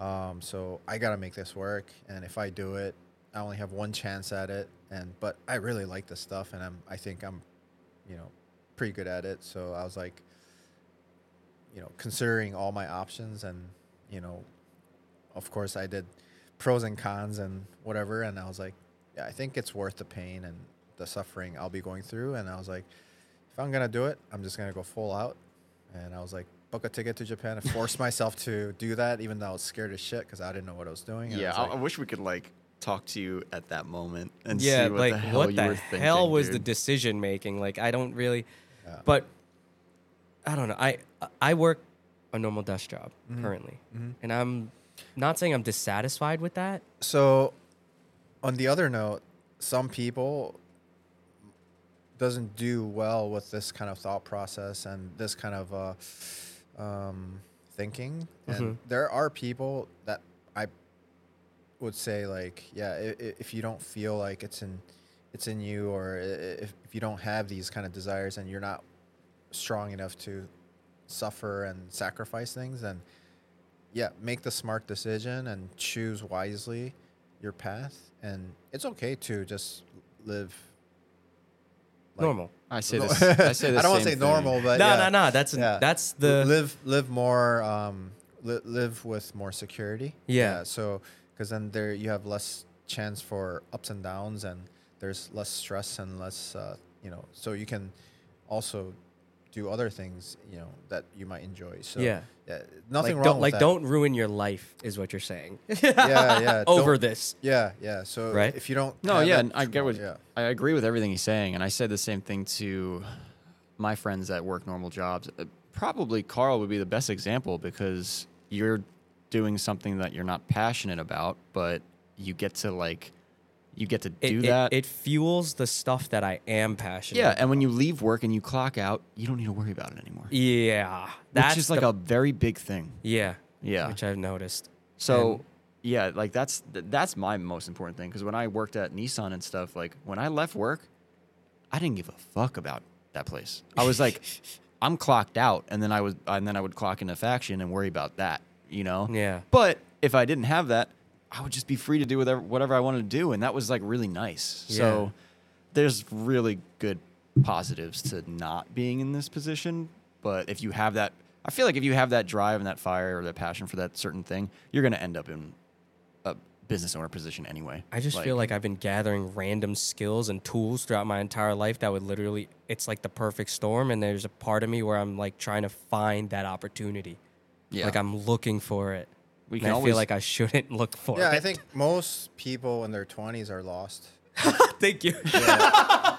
I mean, it's true. I was, it's I true was as fuck. yeah. I don't really know what to do. I didn't. I didn't know what I was doing. Like honestly, like when I made the decision to go to Japan, I was like, just desperate, you know. And I knew if I didn't do it, You'd I'll just be it. sitting here going, "What if?" You Yeah. know? So I was like, I forced myself into an uncomfortable position because every time I feel comfortable is when I feel like I'm stagnant. Yeah. So even to this day, I tell myself, once I start to feel comfortable, I'm like, I, I get anxiety when I'm comfortable. I'm like, oh, everything's running great. Everything's perfect. I'm like, I'm panicking. I'm like, why, why is it great?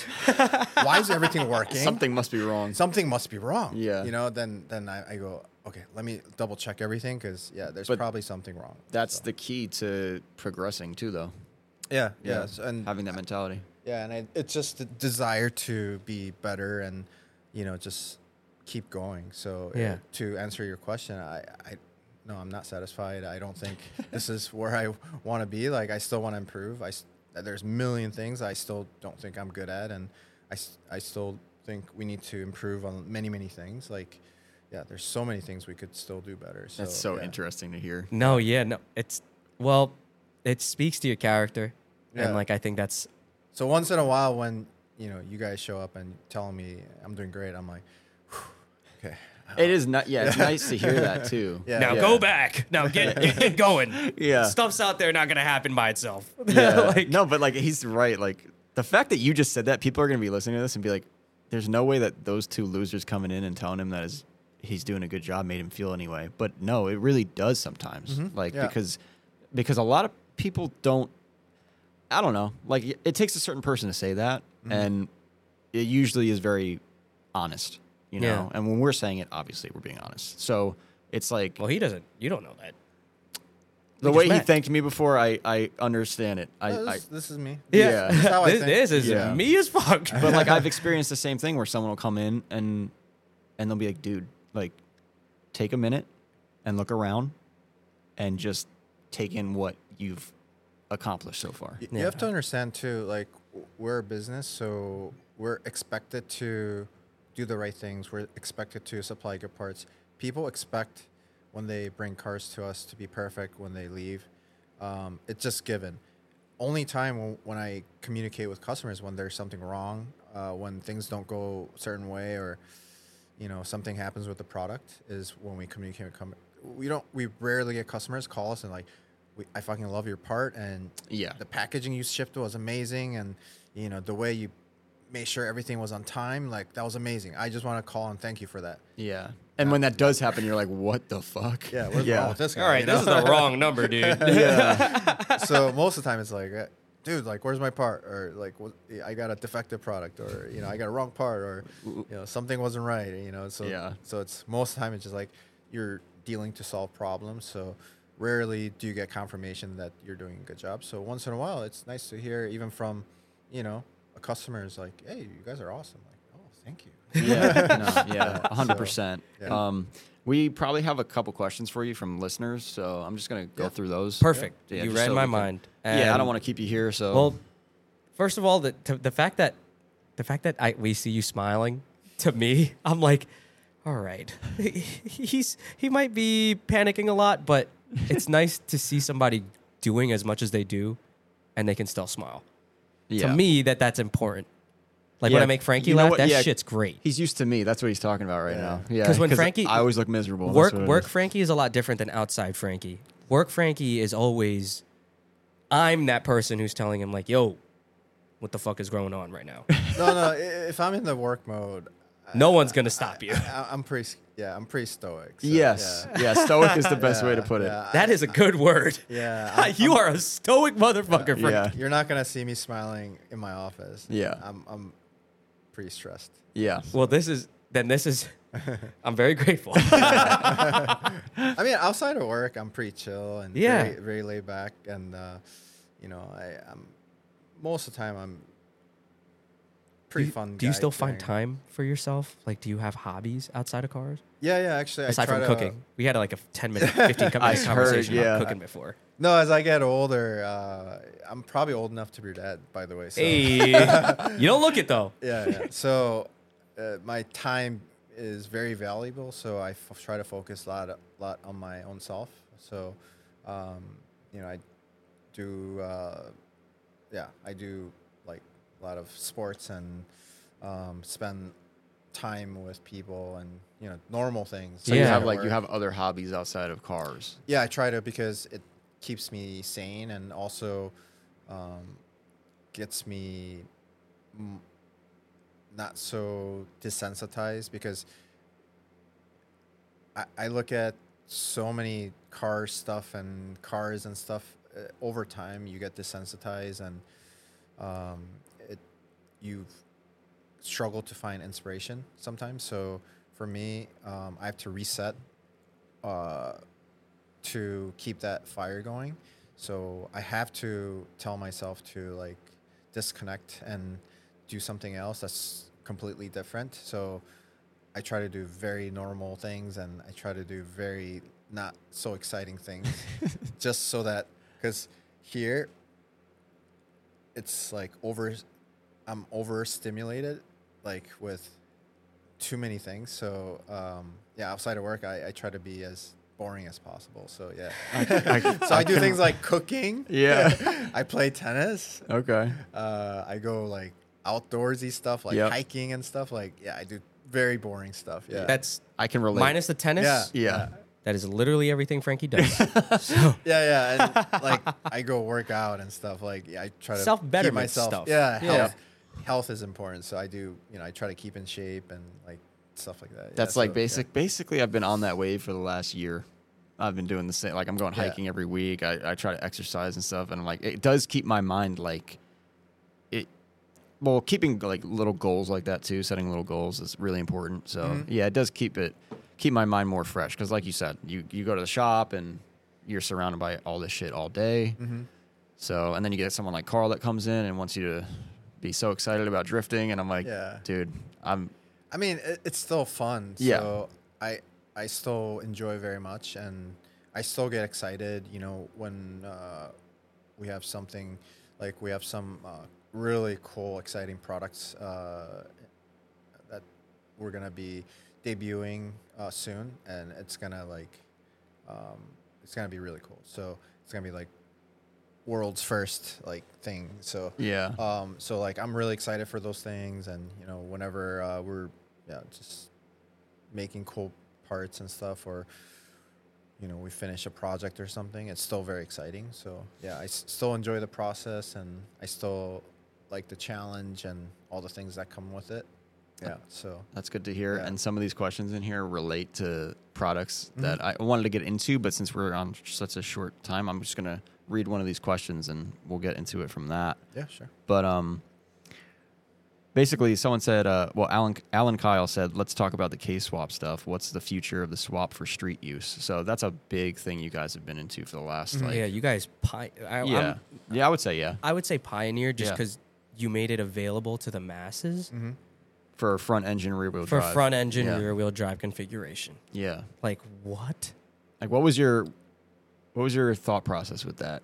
And was it you or was it someone else that Uh, so I mean, it was like many of us. So basically, um, we had an employee here that was, um, and, and it's today too, and he's a uh, he's a tuner, and um, basically we hired him to um, build engines and uh, help out with the shop work and stuff, and uh, he saw all the SRs that we're building and and all the SRs were coming in with similar symptoms like um, rod, you know, spun bearing, um, like, Yeah. um, lifters breaking and damaging the engine, and you know, just common SR things, you know, and and he was just like, God, like the motor's so fragile, and the parts are, you know, not easily attainable, and it's expensive, and and the motors they don't even like make that good of a power. You have to do so much work to them. Um, and he's like, man, like,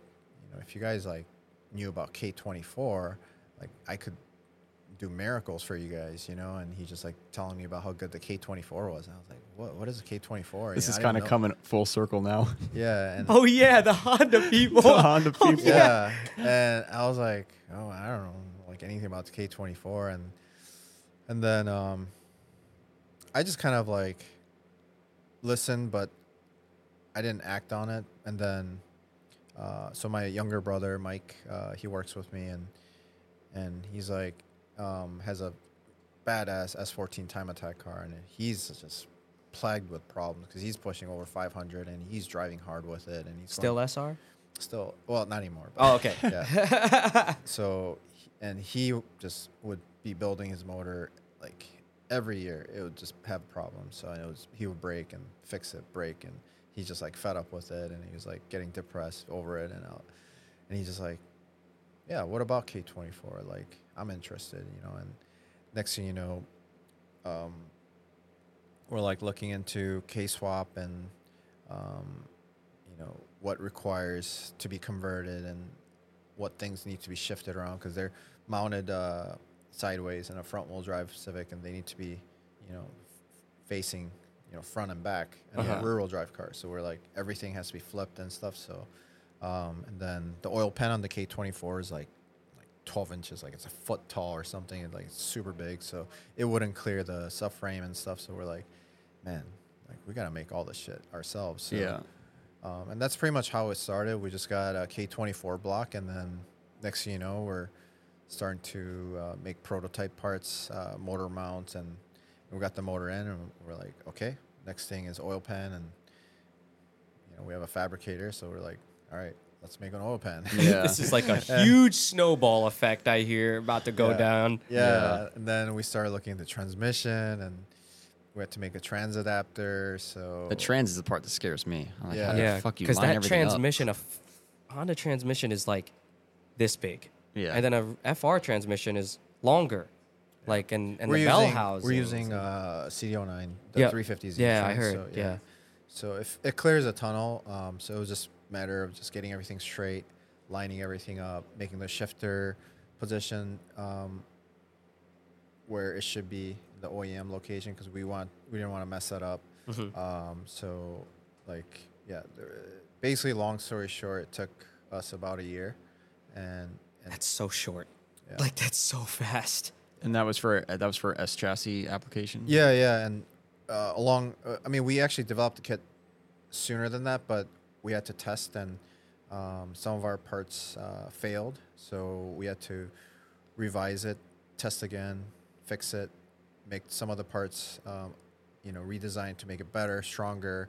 So we probably had like three variations of the oil pan until it worked, and then we changed the motor mounts a couple times. Uh, yeah, we even tested multiple transmissions, see which one is the best option for people. Because we also wanted to make sure we chose a transmission that was affordable. Uh, it was so the right fit as far as gear ratios go to run with the final gearing on the S chassis. So, um, so there's a lot of things we had to test, and and then we drove the cars uh, on the street and on the track to make sure everything worked. So, Did Mike's car Um, pretty much become the test dummy for? Yeah, yeah, he, Yeah. He, we pretty much use his car as like prototyping and testing and all that stuff. So, um, yeah, and then once uh, we were 100% sure everything was working and good, and then we went into production side of things, which is also very difficult because honestly, making prototype is very easy, uh, but scaling it up and going into production is actually very difficult. So. That sounds daunting as fuck. Yeah, yeah. So once we made the prototype, we're like, oh, that was easy, and we're like, all right, we gotta make a bunch of these now. How? yeah. How how is definitely a question. Yeah. Like, did you end up doing making them here or outsourcing that? Uh, so like the oil pan is pretty much made here. Okay. Um, the some of the like components for, um, like the especially like the billet components are uh, made overseas. It gets imported here, and then we assemble them here. okay. Um, Yeah. So you guys are still putting together like the majority of the stuff. Yeah, uh, pretty much everything's assembled here, and we put it together. Um, so, and um, and because of the pandemic, we also learned that it's better for us to make a lot of stuff in house. Um, Yeah. Uh, we had some difficult challenges dur- during pandemic because uh, a lot of the import and export kind of had to stop. So, um, so we focused on. Um, But you think that had a that had a part to do with you guys starting this whole K swap thing, or like was it motivation to start looking? The pandemic didn't really have anything to do because we already started p- doing the test uh, prototyping before the pandemic Okay. happened. Um, so, but the production side kind of we struggled with because of the pandemic. So it kind of forced us to figure out ways to develop parts in house and make it here. Yeah, because I feel like that part So- has kind of taken off in Mhm. Touge Factory over the last few years. Yeah, so we're making a lot of stuff in house. Yeah, our turbo manifolds are made by us. Uh, headers are made by us. Oil pan is made by us. Uh, like everything's pretty much like yeah. Most of the parts awesome, are man. all made here in in in, in our shop. Yeah. So Damn, I love Um, that. Yeah, it's awesome. I mean, fucking it- love that so to much. me, it's like I'm like, how the hell do you have all this work for a fabricator? like, I can't even hire a fabricator full time. But yeah. Yeah. doing all that is like yeah. a really good way to do it. Yeah, and then, um, yeah, we, we also have uh, an engineer who actually works for uh, aerospace company, and he does all the engineering for us. So, um, we, so he's like amazing. Yeah. he's he's, he's um, and he he's into cars and he loves us. So yeah, he helps us quite a bit with a lot of uh, difficult challenges we have to do uh, as far as like CAD work and Yeah. engineering. So and then uh, our um, CNC factory overseas. Um, you know, people ask us like, "Why don't you guys get CNC machines and stuff?" Because I was like, uh, because that means we have to learn all that stuff, and uh, and CNC machines are expensive. Yeah. our factories have like six five-axis machines and like 10 three-axis machines, and they have like 30, 40 years of experience. Uh, and they can do it way better than us. so, Yeah. yeah. Pick your battles. He says he says all this, but like we'll see in ten years if he have. yeah, crazy literally, Dave's there. gonna have. like, Yeah. Dave's gonna learn how to machine overnight. Watch. Yeah. so yeah, all of all of our parts are like really high quality. Like we chose to do like CNC billet parts just because it just looks nice and you know it's, there's a quality feel to them and Yeah. stuff. Because we we could have easily made them um, like stamp steel and stuff, but yeah. So we try to make it affordable, high quality, uh, also um, durable, long lasting. Yeah. So yeah. that's awesome, dude. It's awesome to see all this stuff. Like we were basically given a tour earlier, and we got to see. uh Well, Carl's obsessed with the the IS three hundred out there with the. Uh, well, just because it, it, I don't know. I, Pretty you get to see. It's different when you're looking at it on the internet. Yeah, yeah, That's all I was seeing because, like, you can only s no one on the East Coast has that, and like I'm in the process of a crossroads where I don't really know where to go in terms of a power plant next that's sensible and will work for me. And now I see that, Yeah. and I'm like, That's another option. wow, this actually looks really great in here. And it- and then And it, driving it is another thing. Is um, I heard it drives great. It drives totally different. It doesn't feel like IS anymore just because the motor sits so far back, so your whole like dynamics of the the car changes.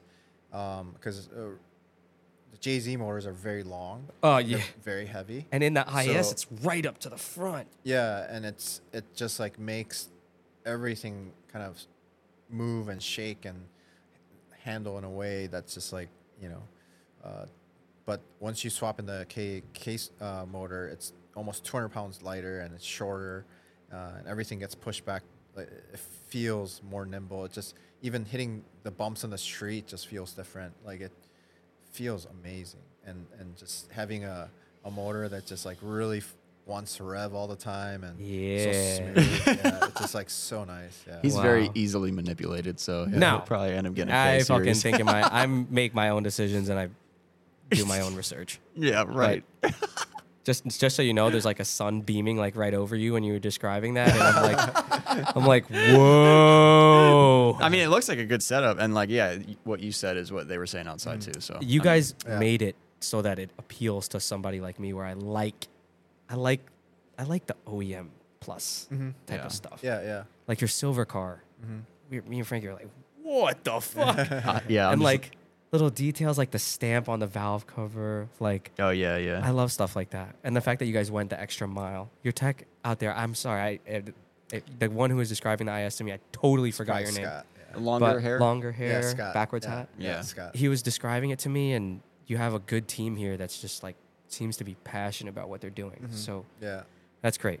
Yeah, Next cue, man. please. We we're gonna Yeah, yeah. Just I'm just gonna ask a couple more things. Um, one question is any particular vision for the future of Touge Factory that you are working towards? Um, maybe something a little bit more specific, I guess. Like don't world know. domination or Ye- something. well, yeah, obviously, but Uh-huh.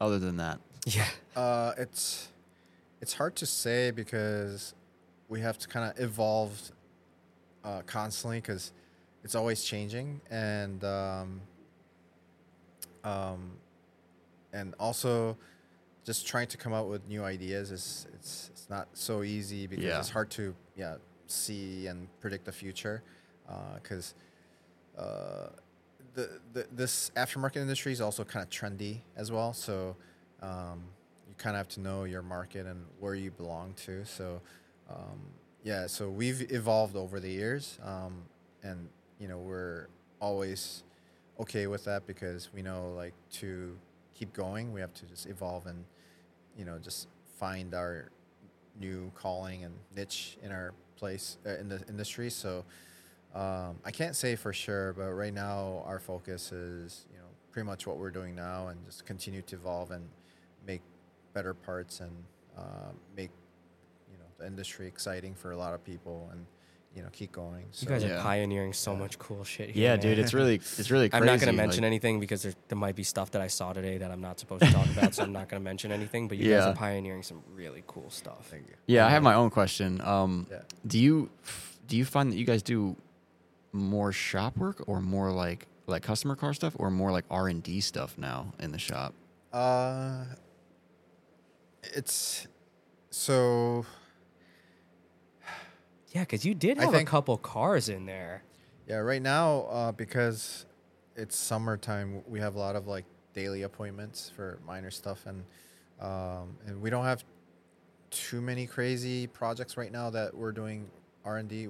Um, we don't have too many big projects in the pipeline, so uh, there's not too many things that we're doing. But maybe like two years ago, uh, we almost had to like close our shop schedule so we could focus on R and D. We're Yeah. so much testing and prototyping. So it just depends. Yeah. Um, So, but then you know we kind of need to generate revenue at the shops, but you kind of also have to think of it this way because we are all one company. If we spend the right amount of time and effort into R and D, the parts that we develop from it can pay back for the time spent in R and D. So you kind of have to know how, how to balance that. Yeah. So um, right now, yeah, we're not doing too much R and D. Um, we, we do have some stuff that we're doing like testing and you know fitting and stuff, but nothing too crazy. Right, Okay. Right now, yeah. So, Yeah, because I noticed like a trend with certain shops. Um, and Juku comes to mind, uh, where it's like they seem like they did a lot of shop cars or customer cars, and then like they backed off a little bit, and then I don't even know if they work on customer cars anymore. But no, they don't. yeah, Yeah. so that's always like that part because like in my business, we're I would say it's split down the middle right now with part sales and Yeah, with Enjuku, cars. I think um, uh, I because I, talked to the owner Ken and Mhm. stuff. Uh, I don't think it was generating enough revenue for them, and also um, they're just doing way better in selling parts. Yeah. So and Ken's a very smart businessman. I respect him for that. Um, so I think you know it's hard to say exactly what's going on over there, but I think um, yeah they made the right decision. Yeah, like- yeah, because I think they're doing exceptional with what they're doing. So Yeah, it's so interesting to see like all of our businesses are similar in ways, but then Also, totally different. yeah, they can be taken in a totally different direction and Yeah. still, you know, grow and be successful. So, Yeah. yeah. um, okay, you just have to find the right balance, I think, and you just have to know how to balance it and when to do it. So Yeah. those are the important things, and then I think the main thing as a business owner is when to say no and when to know how to like stop, because a lot of businesses that um, struggle, they hold on to things that aren't doing any good for them, and they want to keep doing it because it's what they've been doing, and sometimes it's what they what um, those are the things that got them successful. to, so just keep holding on to it. yeah, But what I learned is that it's better to just let certain things go if it's not helping you, and and find new ways or better ways to do it, or evolve and do something else that's going to benefit you uh, in the future. Because yeah, if if it's not doing you any good, like what's good? you gotta to hold on to you it, have to like step back and look at it from a different perspective because sometimes you're Yeah. just in it too deep. Yeah, know? yeah. The hardest thing as a business owner is, is when to say no and yeah, when to stop. Yeah, Yeah, I'm lucky that I don't have that that problem. I feel like I, if I don't want to do something, Yeah, I'm like oh, very like You're quick. Yeah. like I I already see the future with this. Mhm, Like, mhm. let's just cut this now. We're not going to do it. Like, Yeah. respectively. Like, yeah, yeah. that's good. That's good. Yeah. Um, but great advice. Uh, Matt from Bayside says, um, well, he asked about Origin. Like, how'd you get hooked up with Origin so early? We got that entire story, Totally. which was Yeah. awesome. Which is Yeah. way more than I could have asked. yeah, and then uh, the second part was it was was about uh, how did Stance happen? Could you just give me a quick little thing with Stance? Yeah, sure. So after I uh, had the big break with Origin, and once that got got going, uh, yeah, and then I also start feeling like I need to do more. So Okay. I was like, uh, at the time, I was actually trying to start up a wheel company. Oh, What the okay. fuck? So it wasn't even for the suspension. yeah, yeah, it wasn't. So um, I was like trying to start a wheel company because I thought, you know, um, that would be good business. I mean, a lot of businesses do that. Yeah. But as soon as I started looking into wheels, I was like, oh, okay, this is not so easy. and then, but I was going to a lot of like trade shows and stuff overseas. And um, basically, uh, I was at a trade show and uh, there was like a small booth, and uh, this company had like a bunch of dampers, you know, out on the table. And I instantly recognized it because I was importing so many coilovers from Japan, uh, from used market before. And what I recognized was uh, the dampers. Uh, the, the dampers I saw was K Office. And Okay. If you know K Office, they they used to be the best coilover brand in Japan uh, in like uh, early 2000. I had K Um, Office coilovers. Oh, you did? They were like my first set of coilovers ever. I bought them off of another car. I didn't know what they were. They were green. The springs were green, and Yeah, the, yeah. I think the color was green and gold. Yeah. And I literally was like, coilovers. I'll give you 400. Got the coilovers, and then I was like, what kind of coilovers are these? Look it up. Look it up. K Office. Yeah. What the fuck? That's some J shit. And I cool. drove it like that. I drove Yeah. it all over up and down the East Coast like that, dude. Yeah, very high quality. Yeah. Very respected company, and pretty much everyone uh, in Japan in early 2000s were running K Office. So, Yeah. uh, but not sure exactly what happened. I, I, I mean, I've he- I've heard stories from many people, but it's never confirmed. So, uh, but the company just disappeared overnight, uh, and that's when I was actually at the trade show, and the factory was looking for a new buyer at the time, and basically, uh, I was there and I recognized the dampers, and I was like, "K Office," and he's like, "Nope." I was like, "K Office." He's like, "No." I was like, K Office. I know. so, so that was like the then- supplier, I guess, right? In that was a factory, yeah. Yeah. And then I was like, I'm a businessman. Here's a business card. I'm gonna come back tomorrow. Check out my website. Come back tomorrow. They're like, K Office. I'm like, I'm interested. That's awesome. and then um, yeah, and then basically I told them to build me a sample set for S13. I brought it back to confirm, make sure it, it was actually, you know, good. And I put it on. I'm like, oh, I know this feeling because Yeah. I've tested it before, and I was like, damn, this is good. So yeah, that's how I started, and at, That's crazy. and this was like 2005, um, and this was when coilovers were still kind of like getting into the market, but people were like, "Ah, you don't need coilovers. You you can do same thing with Shock and lowering spring. springs Ah, and yeah. KYB shocks and stuff, and and um, and also the Tein I think just entered the market, and like Tein flexes were selling for like 2,000 something, so it was like Are very they really? yeah, Because I had initially- those too. yeah, so it was, it was and uh, at the time JIC Magic uh, Yeah. was, was also around, but they were also around like close That's to an older 2000. one, right? Yeah, they were also very expensive, so most of the coilovers were unattainable for most kids. So I wanted um, a coilover that was, and and then and then you had the option of Megan Racing. So uh, and then we I tested Megan Racing just because some of our customers wanted it, and as soon as I tested, I'm like, this is hot garbage. Like this Yeah. is so bad. Um, so I wanted to basically like I was like, yeah, I want to have my own brand of suspension that I could offer to customers and not sell them junk and stuff that just like makes you get brain damage, you know, and, and it actually works, you know, and and but I didn't know anything about suspension, so I was like, I had to trust the factory because they needed to supply me the right parts.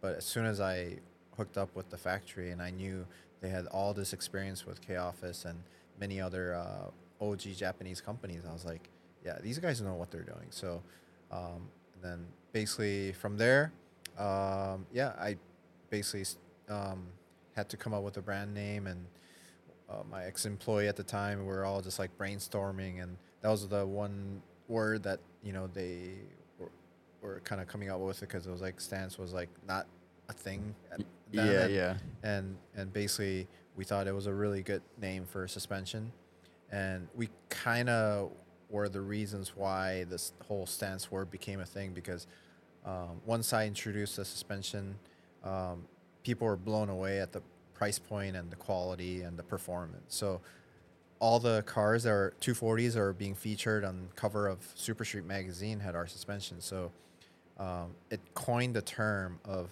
stance cars because all the 240s that had our suspension were super low, wide body, perfect wheel fitment, looks super aggressive, And drives. and drives. So people are like, "That's a stance car," you know. Yeah. A couple years later, you know, Stance Works and um, Oh yeah. uh, what is that other website? Uh, s- Uh, Stance Nation. Stance oh, Nation. yeah. Holy Yeah. shit. They- That they, just like came out, and then I was like, "What? What is this?" yeah, yeah. And then it had like Volkswagens with like stupid wheel fitment and like you know these like uh, cars with like 10 degrees of camber. I'm like, "Mm, I don't know about this. yeah.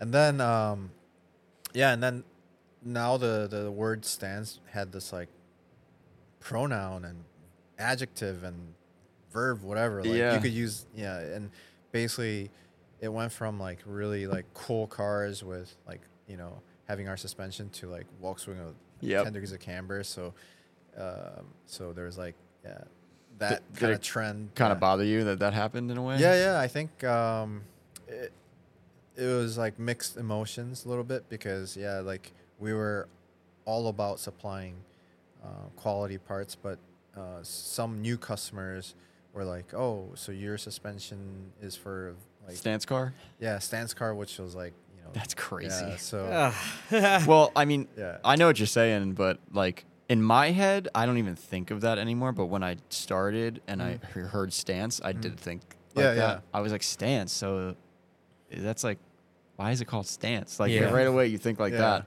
But I think you guys are taking back the ownership of that word Yeah, slowly. yeah. Like it's I think now it's But- so much more renowned Mhm. that Yeah. stance is a coilover. yeah.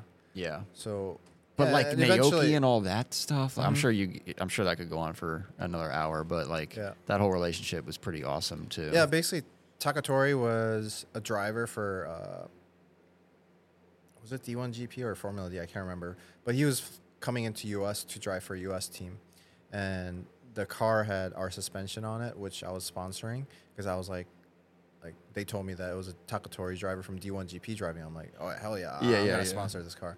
And then Takatori drove the car and and he was actually really like um, happy with the car and how it handled. And then um, and then I guess he asked you know about the, the coilover company and all this stuff and price point. He's like, he's like, I, actually I want to sell this in Japan. So he got in contact with me and I was like, yeah, let- let's do it. And That's awesome. That's how that relationship formed. And then um, and he, Takatori is considered uh, OG in Osaka area. So Naoki is like um, looks up to Takatori. So basically, uh, that relationship kind of happened naturally. Well, not naturally because Takatori initially didn't like Naoki. I, I, I, I, because Takatori in the beginning had this like bad image. Um, because yeah, he would street drift and get arrested all the time. that's what I was and- thinking. and he would show up to drift events like still dressed in his work clothes, uh, like with his hair like all crazy looking and stuff. So he wasn't sponsorable, so no one sponsored him. And I was like, I don't care. Like his driving is nuts. And Yeah. I'm like, I'm like, we have to get this guy, you know. And then I told Takatori, I'm like, can you just go have dinner and just talk to him and see if he's crazy or not? If he's not crazy, can we just sponsor him? And he's like, it's like fine, I'll do it. I So- I've heard that before about yeah, him. Yeah, and then he went to have dinner. He's like, Dave, Naoki's a really nice guy, and he's not crazy. Yeah. He's just stupid sometimes, you know. And I was like, he, he's just like, he's just like, yeah, like he literally goes to work and then goes to touge or street drifting till like five in the morning, and then he takes the same car to competition and shows up. That's why he's still dressed in you know, Yeah. work clothes, and he's a painter, so he got this like bell bottom pants. yeah. and, you know, he's like his shirt's all paint stained and stuff. So it's like everyone's looking at him like, I don't want to sponsor this guy. I don't care how good he is in Japan, but I was Yeah. like, I'm all about that, Dude, I, I don't care. Like, He always had like a myth about him because it was like, oh, didn't he get kicked out of D1 for street drifting? and yeah, yeah all that's true this? story. Like, yeah, Yeah. In in in Japan, if you get uh, arrested uh, for street drifting, you're, I think you get your t- license taken away for two years or something. So, Yeah. And he he would get his license back, and then he would get caught again, and he would get. He would get banned, and then he would get caught again, and Yep. come back, and so now. And then like I remember when uh, Julian and all them had him come out, and we all had this like myth about like, oh, that guy's like the street drifter that got you know Yeah. canceled and everything, and then like. They go, what was it, Irwindale or something? And they had like a booth, and then he just starts doing a fucking standing burnout in his car. Like they all start doing it, they all get kicked out. Yeah. I was, like, gonna dude, say, this I is feel like I remember them getting in trouble for that. Yeah. I've heard that there. story. I was there. Oh, you were? Yeah. That's awesome. I had nothing to do with it, by the way. Nothing. Yeah. Dude, that was the best. Like that moment was amazing for yeah. for There- there's, grassroots. there's a backstory. Yeah, I heard some of it. There was there was some butting heads before that happened, and Yeah. basically, uh, um, yeah, something happened with Formula D, and yeah, they they didn't like some things about how like the whole setup was. I think, or I don't know. I don't Yeah, remember. But basically, it was kind of like to say "f you" to Formula D, so they just like did a burnout. And they're like, "We're gonna get kicked out anyway, so we're just gonna do a burnout Yeah. and leave." So they just did a burnout and they just left, and I was like, "My God!" what You're like, this just is the guy I'm sponsoring. yeah, I'm like, what did they just do? Like, yeah.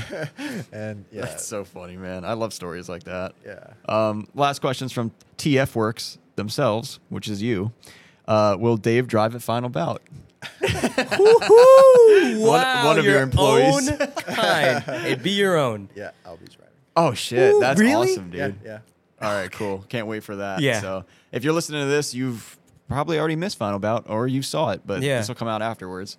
So uh, make Do sure you you, have- check some videos. Well, hold on. Wait, wait, wait. Do you have any final words that you would like to share with our listeners or anything like that? No, no, this was fun. So yeah, Yeah. maybe maybe we can do like, you know, another one because A hundred percent. I was gonna just say that right now because we only touched. This is like the tip of the iceberg, dude. Mhm. Like, there's so much more to talk about. So Yeah. yeah, if you if you're up up for that, a hundred percent. Yeah, Like sure. whenever we're in town, We're we'll- coming. yeah. Yeah, we'll but we're taking back. my truck next time. Meh, maybe.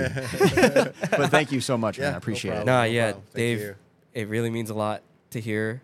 Again, to be able to talk to you, somebody who's quite reputable. You've seen some shit, Yeah. and like me being a younger person. Not that you would be my daddy or anything like that, but could be, you yeah. could.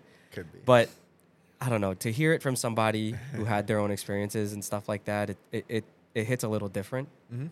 So Thank you so much. Yeah, you you know how much you mean to me. I don't need to say it on air. All right, yeah, let's don't get out cry of here. again, Frankie. Thank you guys so much for listening. Uh, we got one more for you in case you guys are going to keep on. We got uh, two more. Do we? Yep. All right, two more. Yep. Um, but thank you guys so much for listening. This has been Faction After Hours with Dave from Touge Factory, and good night. Good night.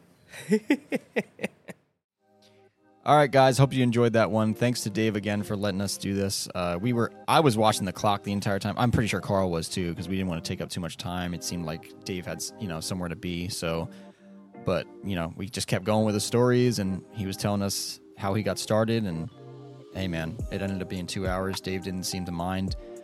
And we wrapped it up anyway a little earlier just to get out of there. And me and Dave started talking while we were leaving at the door. And before you know it, we were having another 40 minute conversation. So I, I honestly can't thank Dave enough for all the information he shared with us in this podcast and with me in general over the years. Um, I take everything he says to me and all the information he gives me with great consideration, given what he's been through and what he, what he has accomplished in his life. If you guys want to support Touge Factory in any way, you can visit tf-works.com. That's where you'll find basically everything they do. They got stance suspension on deck, they got Origin Lab parts on deck, they get pretty much anything for an S chassis over there. So if you're in the Chicago area and you need parts quick, make sure to, to visit Touge Factory. And please check out our sponsors if you haven't already Automotive Specialty Wraps and East Coast Drift School. Make sure to check them out. And if you need any of their services, you'll see where to contact them below in the show notes. Stay tuned for episode four, our final episode from our final bout journey. Thanks for listening.